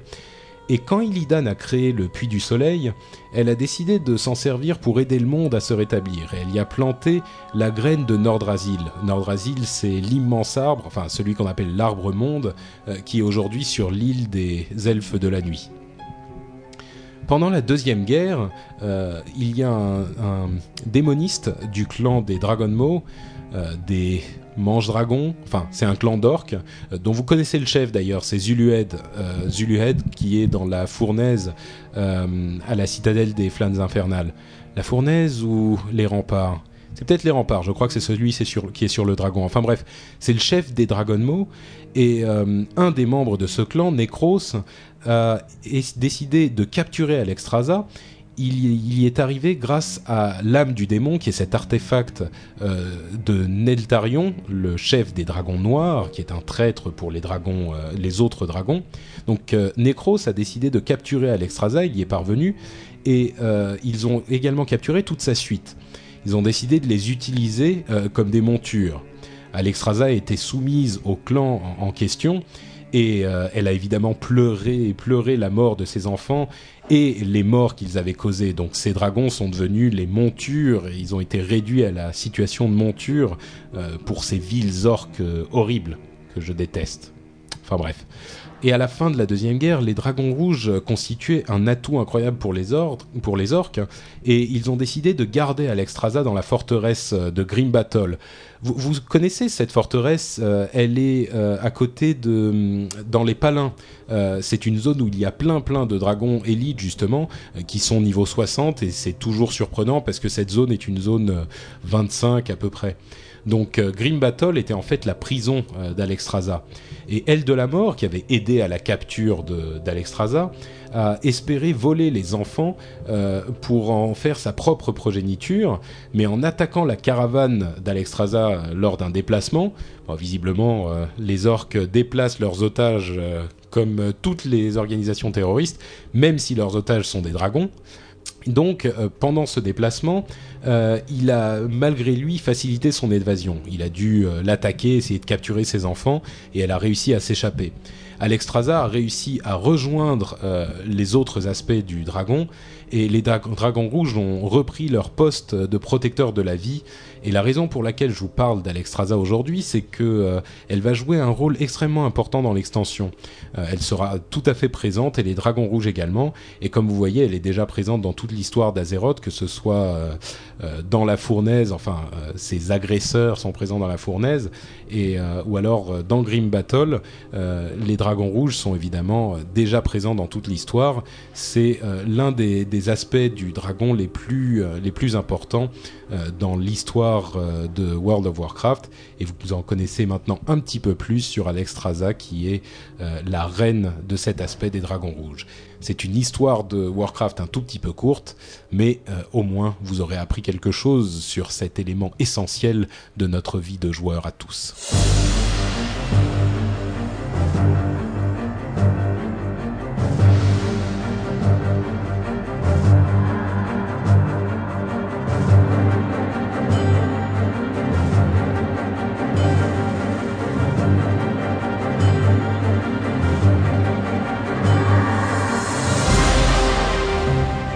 Et maintenant, nous voici donc dans la partie pour les pros avec deux choses. Euh, un petit truc pour les pros que certains en PVP ne connaissent pas, même si vous faites du PVP tous les jours. It's a shame. Oui, c'est que euh, quand vous allez taper quelqu'un au corps à corps, euh, ou même au contact avec un, enfin au- au- à distance avec bon. un chasseur, il faut taper par derrière parce que C'est ce que je disais dans ma chanson Tuer les alliés que- en visant le dos. Voilà, exactement. Euh, parce que euh, quand on tape quelqu'un par derrière dans le dos, eh ben il peut pas éviter, il peut pas parer et euh, il peut, enfin il se prend, il a beaucoup plus de chances de se prendre des coups. Donc vous tapez dans le dos et ça marche quand même vachement mieux. Et euh, donc dans la partie pour les pros en fait, à l'origine l'idée c'était d'avoir des trucs euh, super pros, super compliqués, mais ce que je me rends compte au bout de deux ans, j'ai mis le temps quand même, c'est que de toute façon les pros et les raiders, bah ils connaissent déjà tout. Et euh, bah, ils n'ont pas vraiment besoin de nous pour aller euh, connaître euh, les choses qui se passent dans le monde des raids. Par contre, ils ont peut-être besoin de nous pour épurger leur argent en trop. Donc là, Non, Non. mais par contre, pardon. par contre, un truc qui peut les qui peut intéresser certaines personnes éventuellement, c'est ce dont on parlait le mois dernier, c'était la description de certains boss de raid pour les gens qui n'en ont jamais fait ou qui connaissent pas trop. Donc, euh, notamment, euh, moi, il y a quelques jours à peine, j'ai eu la chance et l'honneur incroyable d'aller dans Serpentine et j'ai fait, euh, on- j'ai réussi à battre le rôdeur d'en bas, qui est quand même le, le premier boss de Serpentine, donc c'est pas extraordinaire, mais c'était la première fois. Donc euh, bon, depuis j'ai fait un petit retour PVE, c'était quand même très sympathique. On a fait des héroïques avec un, un, un pote à moi qui est paladin, super bien stuffé. Enfin bref, c'était très sympa. Et euh, et donc euh, le rôdeur d'en bas, pour en revenir à celui-là. euh, la manière dont se passe euh, la rencontre, c'est que vous avez une sorte de, c'est dans Serpentine qui est plongé dans l'eau d'un petit peu partout, et au milieu de l'eau, il y a une sorte de plateforme avec un trou au milieu, et plus trois plateformes un petit peu plus loin, plus petites. Ce qui se passe, c'est que le, le, le monstre, déjà, il faut le pêcher, donc il faut avoir 375 en pêche, et tout le monde se place, et on le pêche. Une fois qu'il est sorti, euh, il y a Attends, tu les pêches gens le au corps Oui, tu le pêches, comme Azul, tu sais, à Azulgourb. Euh, on pêchait l'un des mobs. Oui. Les gens qui sont au corps à corps sont sur la plateforme centrale, autour du trou d'où il sort, et il y a les gens à, à distance qui sont sur les petites euh, plateformes autour. Euh, ce qu'il va faire, c'est que il, euh, il- une fois qu'il est sorti, les gens au corps à corps le tapent très violemment très vite. Les gens au- à distance le tapent très violemment très vite aussi. De temps en temps, il va euh, prendre sa respiration et cracher de l'eau tout autour en tournant. C'est dégueulasse. Et, ouais, c'est un peu dégueulasse. ouais. Et c'est tellement dégueulasse qu'il faut pas se le prendre. Il faut pas se la prendre son nez dégueulasse. Donc, il faut plonger dans l'eau justement. Il envoie un jet partout. Oh. Donc, tous les gens qui sont sur euh, les plateformes doivent sauter dans l'eau. Le problème, c'est que quand tu es dans l'eau, tu te prends 500 de dégâts par seconde. Donc, il faut pas y rester trop longtemps. Une fois que tu as évité le, le, le jet, euh, tu continues à, faire du DPS pendant ce temps. Une fois que tu as évité le jet, tu peux remonter sur la plateforme, mais déjà c'est pas super facile de sauter de l'eau et de remonter dans la plateforme. Donc il y a des gens qui restent pendant des heures, qui n'y arrivent pas, enfin bref. Euh, tu remontes sur la plateforme coup. Et euh, oui, qui se prennent du dégât, exactement. Euh, donc tu remontes sur la, la plateforme et tu peux recommencer à faire du DPS. Euh, une fois de temps en temps, après ça, il va plonger. Une fois qu'il plonge, tu peux évidemment pas le, taper. Et il y a des, des ZAD qui vont arriver sur les plateformes extérieures, deux, et il faut les, les tomber super vite. Il y a d'autres ZAD qui vont arriver sur la plateforme centrale, il faut les faire tomber super vite aussi. Donc t'en pièges un, t'en moutonnes un, tu tombes l'autre, etc. Et une fois que tu, au bout de 30 secondes après avoir plongé, il remonte. Donc tu as intérêt à avoir tué les ZAD euh, suffisamment vite parce que si le, le, le boss remonte et qu'il est en train de te retaper en même temps que les ZAD, euh, t'es bien dans la merde. Donc une fois que tu as réussi à tuer les ZAD, le boss remonte, euh, tu recommences à le taper, il se remet à cracher partout son eau dégueulasse, il faut replonger dans l'eau, il faut remonter et tu recommences comme ça pendant. Et ça en euh, combien, combien de phases comme ça? Bah en fait euh, jusqu'à ce qu'il meure, jusqu'à ce qu'il meure. Donc euh, ça devient super stressant au bout de euh, trois minutes, tu vois. Il faut gérer ta mana en même temps, enfin comme tous les combats de raid, quoi.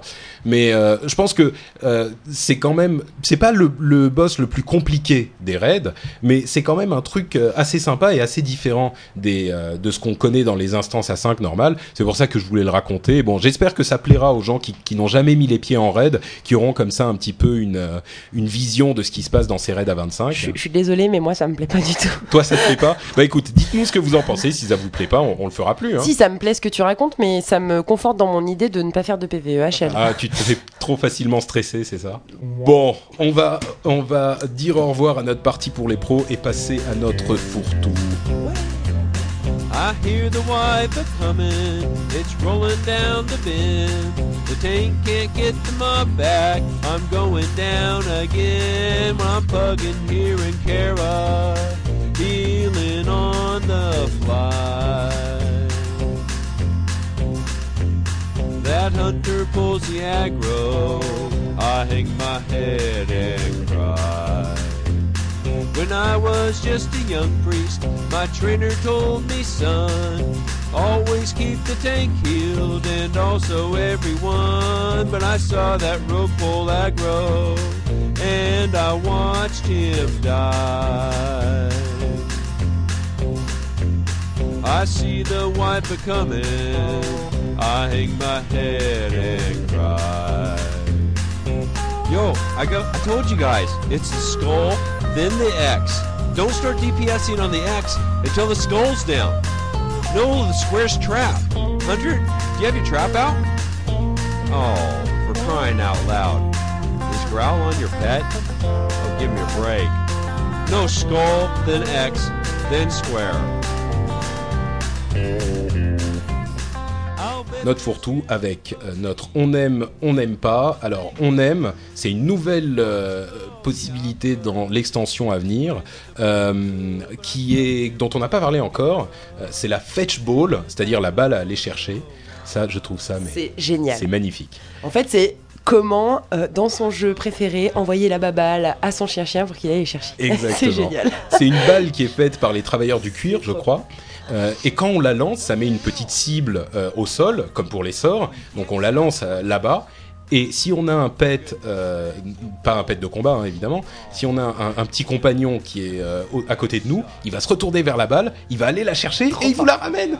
C'est trop fort. Alors, mon Glooby, il va faire. Par contre, le truc qu'on n'aime pas, c'est euh, qu'il n'y a peu ou pas de nouveaux sorts entre le niveau 40 et le niveau 62. Euh, pour mon, mon guerrier, par exemple, que j'ai monté il y a quelques mois, entre niveau 40 et 62, t'as rien de nouveau. Enfin, les talents, mais euh, c'est pas la même chose, quoi. Et il y a aucun nouveau sort, et ça, c'est vraiment pénible. Si tu veux, je comprends la- la- le fonctionnement du truc, mais ça n'empêche que faire 20 niveaux sans avoir un seul nouveau sort, euh, ça m'emmerde. C'est un peu frustrant, voilà. Alors, notre histoire bête pour euh, presque arriver à la fin. Euh, une histoire bête que nous a raconté Uther 2. C'est qu'il était dans les profon- profondeurs de BlackRock euh, et il était avec un groupe assez avancé, mais le voleur qui était avec eux a décidé de les quitter. Donc il est parti, hein. Il y a un voleur de sa guilde qui le remplace et il se propose de le téléporter maintenant que les démonistes peuvent téléporter à l'intérieur des donjons. Donc euh, le truc c'est que son pote voleur euh, était sur un cheval euh, en train de courir. Il se fait téléporter, il accepte la téléportation et à peine arrivé, il part tout droit, il exécute un magnifique saut de l'ange euh, du haut du pont et il arrive directement dans la lave sans aucun espoir de remonter. Et du coup, forcément, tout le groupe était mort de rire. Le voleur un peu moins, selon les termes de Uther 2. Et le bilan et la morale de sa petite histoire, c'est qu'il faut désactiver la course automatique avant une téléportation parce que sinon, voilà ce qui vous arrive. C'est vrai que c'est ballot quand même. C'est pas mal comme histoire. Ouais, pas mal. On enchaîne euh, sans autre forme de procès sur une suggestion que j'ai. Euh, non, en fait, plus sérieusement, moi, c'est un truc qui m'énerve avec les gens qui ne font rien dans les BG. En fait, les, euh, les, les, les BG, en fait, euh, quand tu fais rien, tu récupères quand même une marque euh, et donc les gens sont pas motivés pour faire quelque chose. Alors moi, la solution que j'ai imaginée, ça serait par exemple d'avoir des gains gradués en fonction de tes résultats, même si tu perds. Par exemple, en Arati, si tu fais euh, moins de 650 points, et ben ton, enfin, si ton équipe fait moins de 650 points, t'as zéro marque. Éventuellement, un, un peu moins d'honneur aussi, par exemple 70% de l'honneur seulement, mais surtout pour les marques.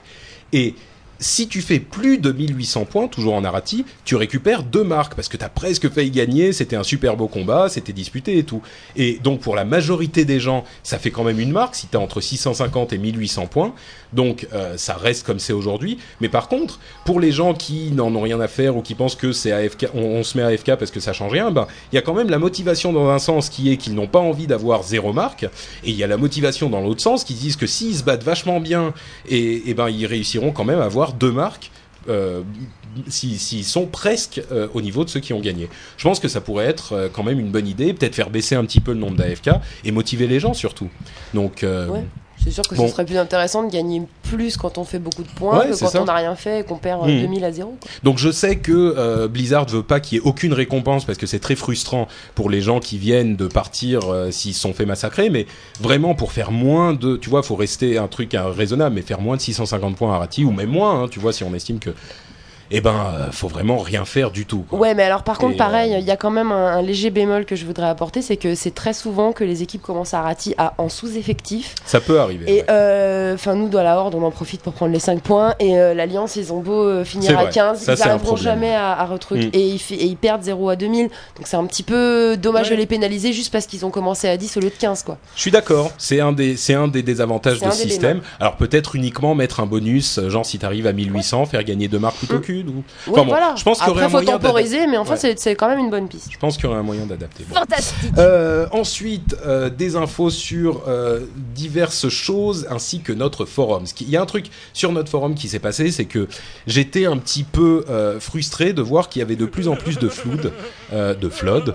Euh, De flood. Non, de flood. Le terme officiel en français c'est flood. hein. Ouais. Euh, C'est-à-dire que bon. euh, Bah, c'était un peu abusé à- quoi. C'était euh, Ouais, on lance des posts qui veulent rien dire, les gens répondent n'importe quoi, tort et à travers et je te tente Bah, et je te machin. un je petit te enfin, ça reste quand même beaucoup plus, je dirais un petit peu plus sérieux que les forums officiels, peut-être parce qu'on est- on est quand même moins et que, enfin bref, mais il y en avait un petit peu trop. Donc bref, j'ai pris euh, deux mesures assez radicales. D'une part, j'ai ouvert une partie euh, réservée au flood. Donc il y a une partie où vous pouvez faire ça autant que vous voulez, Euh, vous pouvez y aller et faire que ça, il n'y a aucun souci là-dessus. Par contre, j'ai aussi nommé un certain nombre de, modéra- de modérateurs dont le but est de chasser le flood euh, à chaque minute de leur vie. Ils peuvent plus dormir, ils peuvent plus manger, ils peuvent plus rien faire. Enfin bon, disons que vraiment là c'est l'armageddon sur le forum. Euh, Il y a certaines personnes qui sont pas super contentes, ce que je peux comprendre Vous aussi. Disons que c'est plus nerfs. une ambiance générale sur le forum. Moi, ce que j'aimerais dans un forum, c'est avoir un espace où on peut discuter et suivre une discussion. C'est-à-dire que tu arrives un jour après.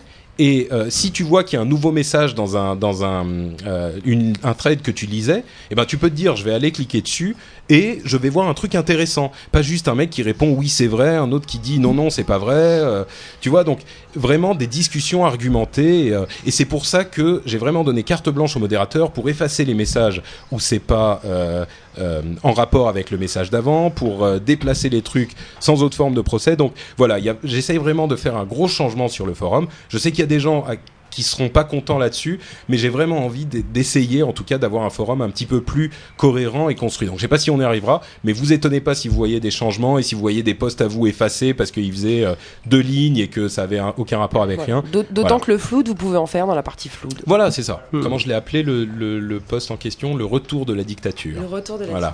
D'ailleurs, Euh, autre chose, il y a un site de fans pour les WoW Mini. Euh, vous savez, ce nouveau jeu de Upper Deck dont on a parlé le mois dernier à la WWI. Euh, c'est le site, c'est euh, http www.wowmini avec un s. C'est Damien qui fait ça, donc si ce genre de choses euh, vous intéresse, vous pouvez aller voir là-bas. Il y a Florian également, qu'on avait vu à notre IRL, justement, on en parlait l'autre fois, qui a sorti sa vidéo qui nous avait montré à ce moment, qui s'appelle les Frozen Chronicles. On mettra le lien sur, le, sur la page du de l'épisode aussi. C'est une vidéo qui a des effets spéciaux hyper euh, bien faits et hyper intéressants. Donc je vous recommande euh, d'aller la voir. Euh, on voulait aussi dire un bon courage à John et on a une petite pensée pour son ami Darié. Et voilà, c'est la fin de notre, de notre partie fourre-tout et la fin de notre émission. Avant, on a deux petits cadeaux bonus qui sont des cadeaux un petit peu tristes, enfin des infos un petit peu tristes en même temps.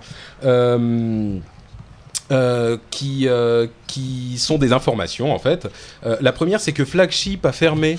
Malheureusement, Euh, en fait, il y a eu plusieurs infos euh, contradictoires pendant ces quelques dernières semaines. Euh, on nous a dit qu'ils ont fermé, puis non, pas vraiment, et puis presque, et puis finalement si. Enfin bref, Flagship, c'est la société de Bill Roper, qui est le, le créateur en fait de Diablo à l'origine, qui avait, enfin, l'un des créateurs, l'un des mecs qui était à l'origine du jeu, et qui a lancé Hellgate London, qui était un jeu qui était censé être dans la continuation de, de Diablo. Malheureusement, bah, il n'a pas aussi bien marché euh, euh, que on aurait pu l'espérer, que les fans de Diablo pouvaient l'espérer. Il était parti créer sa boîte ailleurs, et puis euh, bon. On espérait que ça fasse quelque chose et ça s'est pas fait et on sait pas ce qui va se passer quoi avec Hellgate maintenant. Il y a une société coréenne qui essaye de récupérer les droits. Il y a un autre jeu qui était en développement qui s'appelait Mythos qui était très prometteur, euh, qui avait l'air très très bien. On sait pas ce qui va se passer avec ça non plus. Bah on leur souhaite du courage en tout cas et puis c'est vrai que c'était un petit peu triste. On espérait que ça marche mieux que ça. Et euh, c'est donc la fin de cet épisode. Euh, il est extrêmement tard et l'épisode est très très long. Donc euh, on va vous souhaiter à tous une bonne nuit parce que maintenant je suis à peu près certain que c'est la nuit et que vous allez vous coucher aussi. On va vous souhaiter également un bon mois de jeu à tous et on vous dit au mois prochain. Bon jeu à tous. Ciao ciao. Bye bye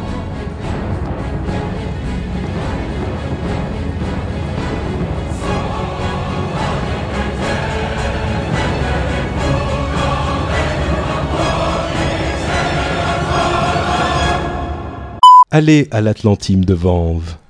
Ça fait, Et quoi Qu'est-ce qu'il y a? Ça fait un peu, euh, disons, série de striptease ou film de cul euh, interdit aux moins de 12 ans sur la 6. Mais enfin, il y a une sorte de coccinelle qui est venue sur ma tête et qui maintenant est sur le micro. Les news. C'est marrant, j'ai l'impression. J'ai l'impression que tu fais un peu Batman, hein, tu sais. Tu peux Les parler news. normalement et quand c'est le podcast, c'est Attends. les news. Je suis Batman. Ouais, c'est- ça fait un peu ça. Les news. La bêta de Wrath of the Lich King a commencé. Oh, j'adore quand tu le dis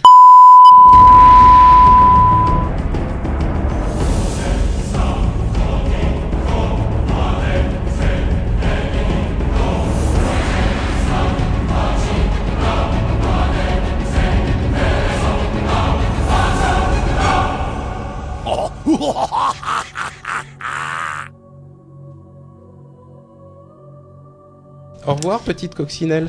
Donc, euh, Au revoir.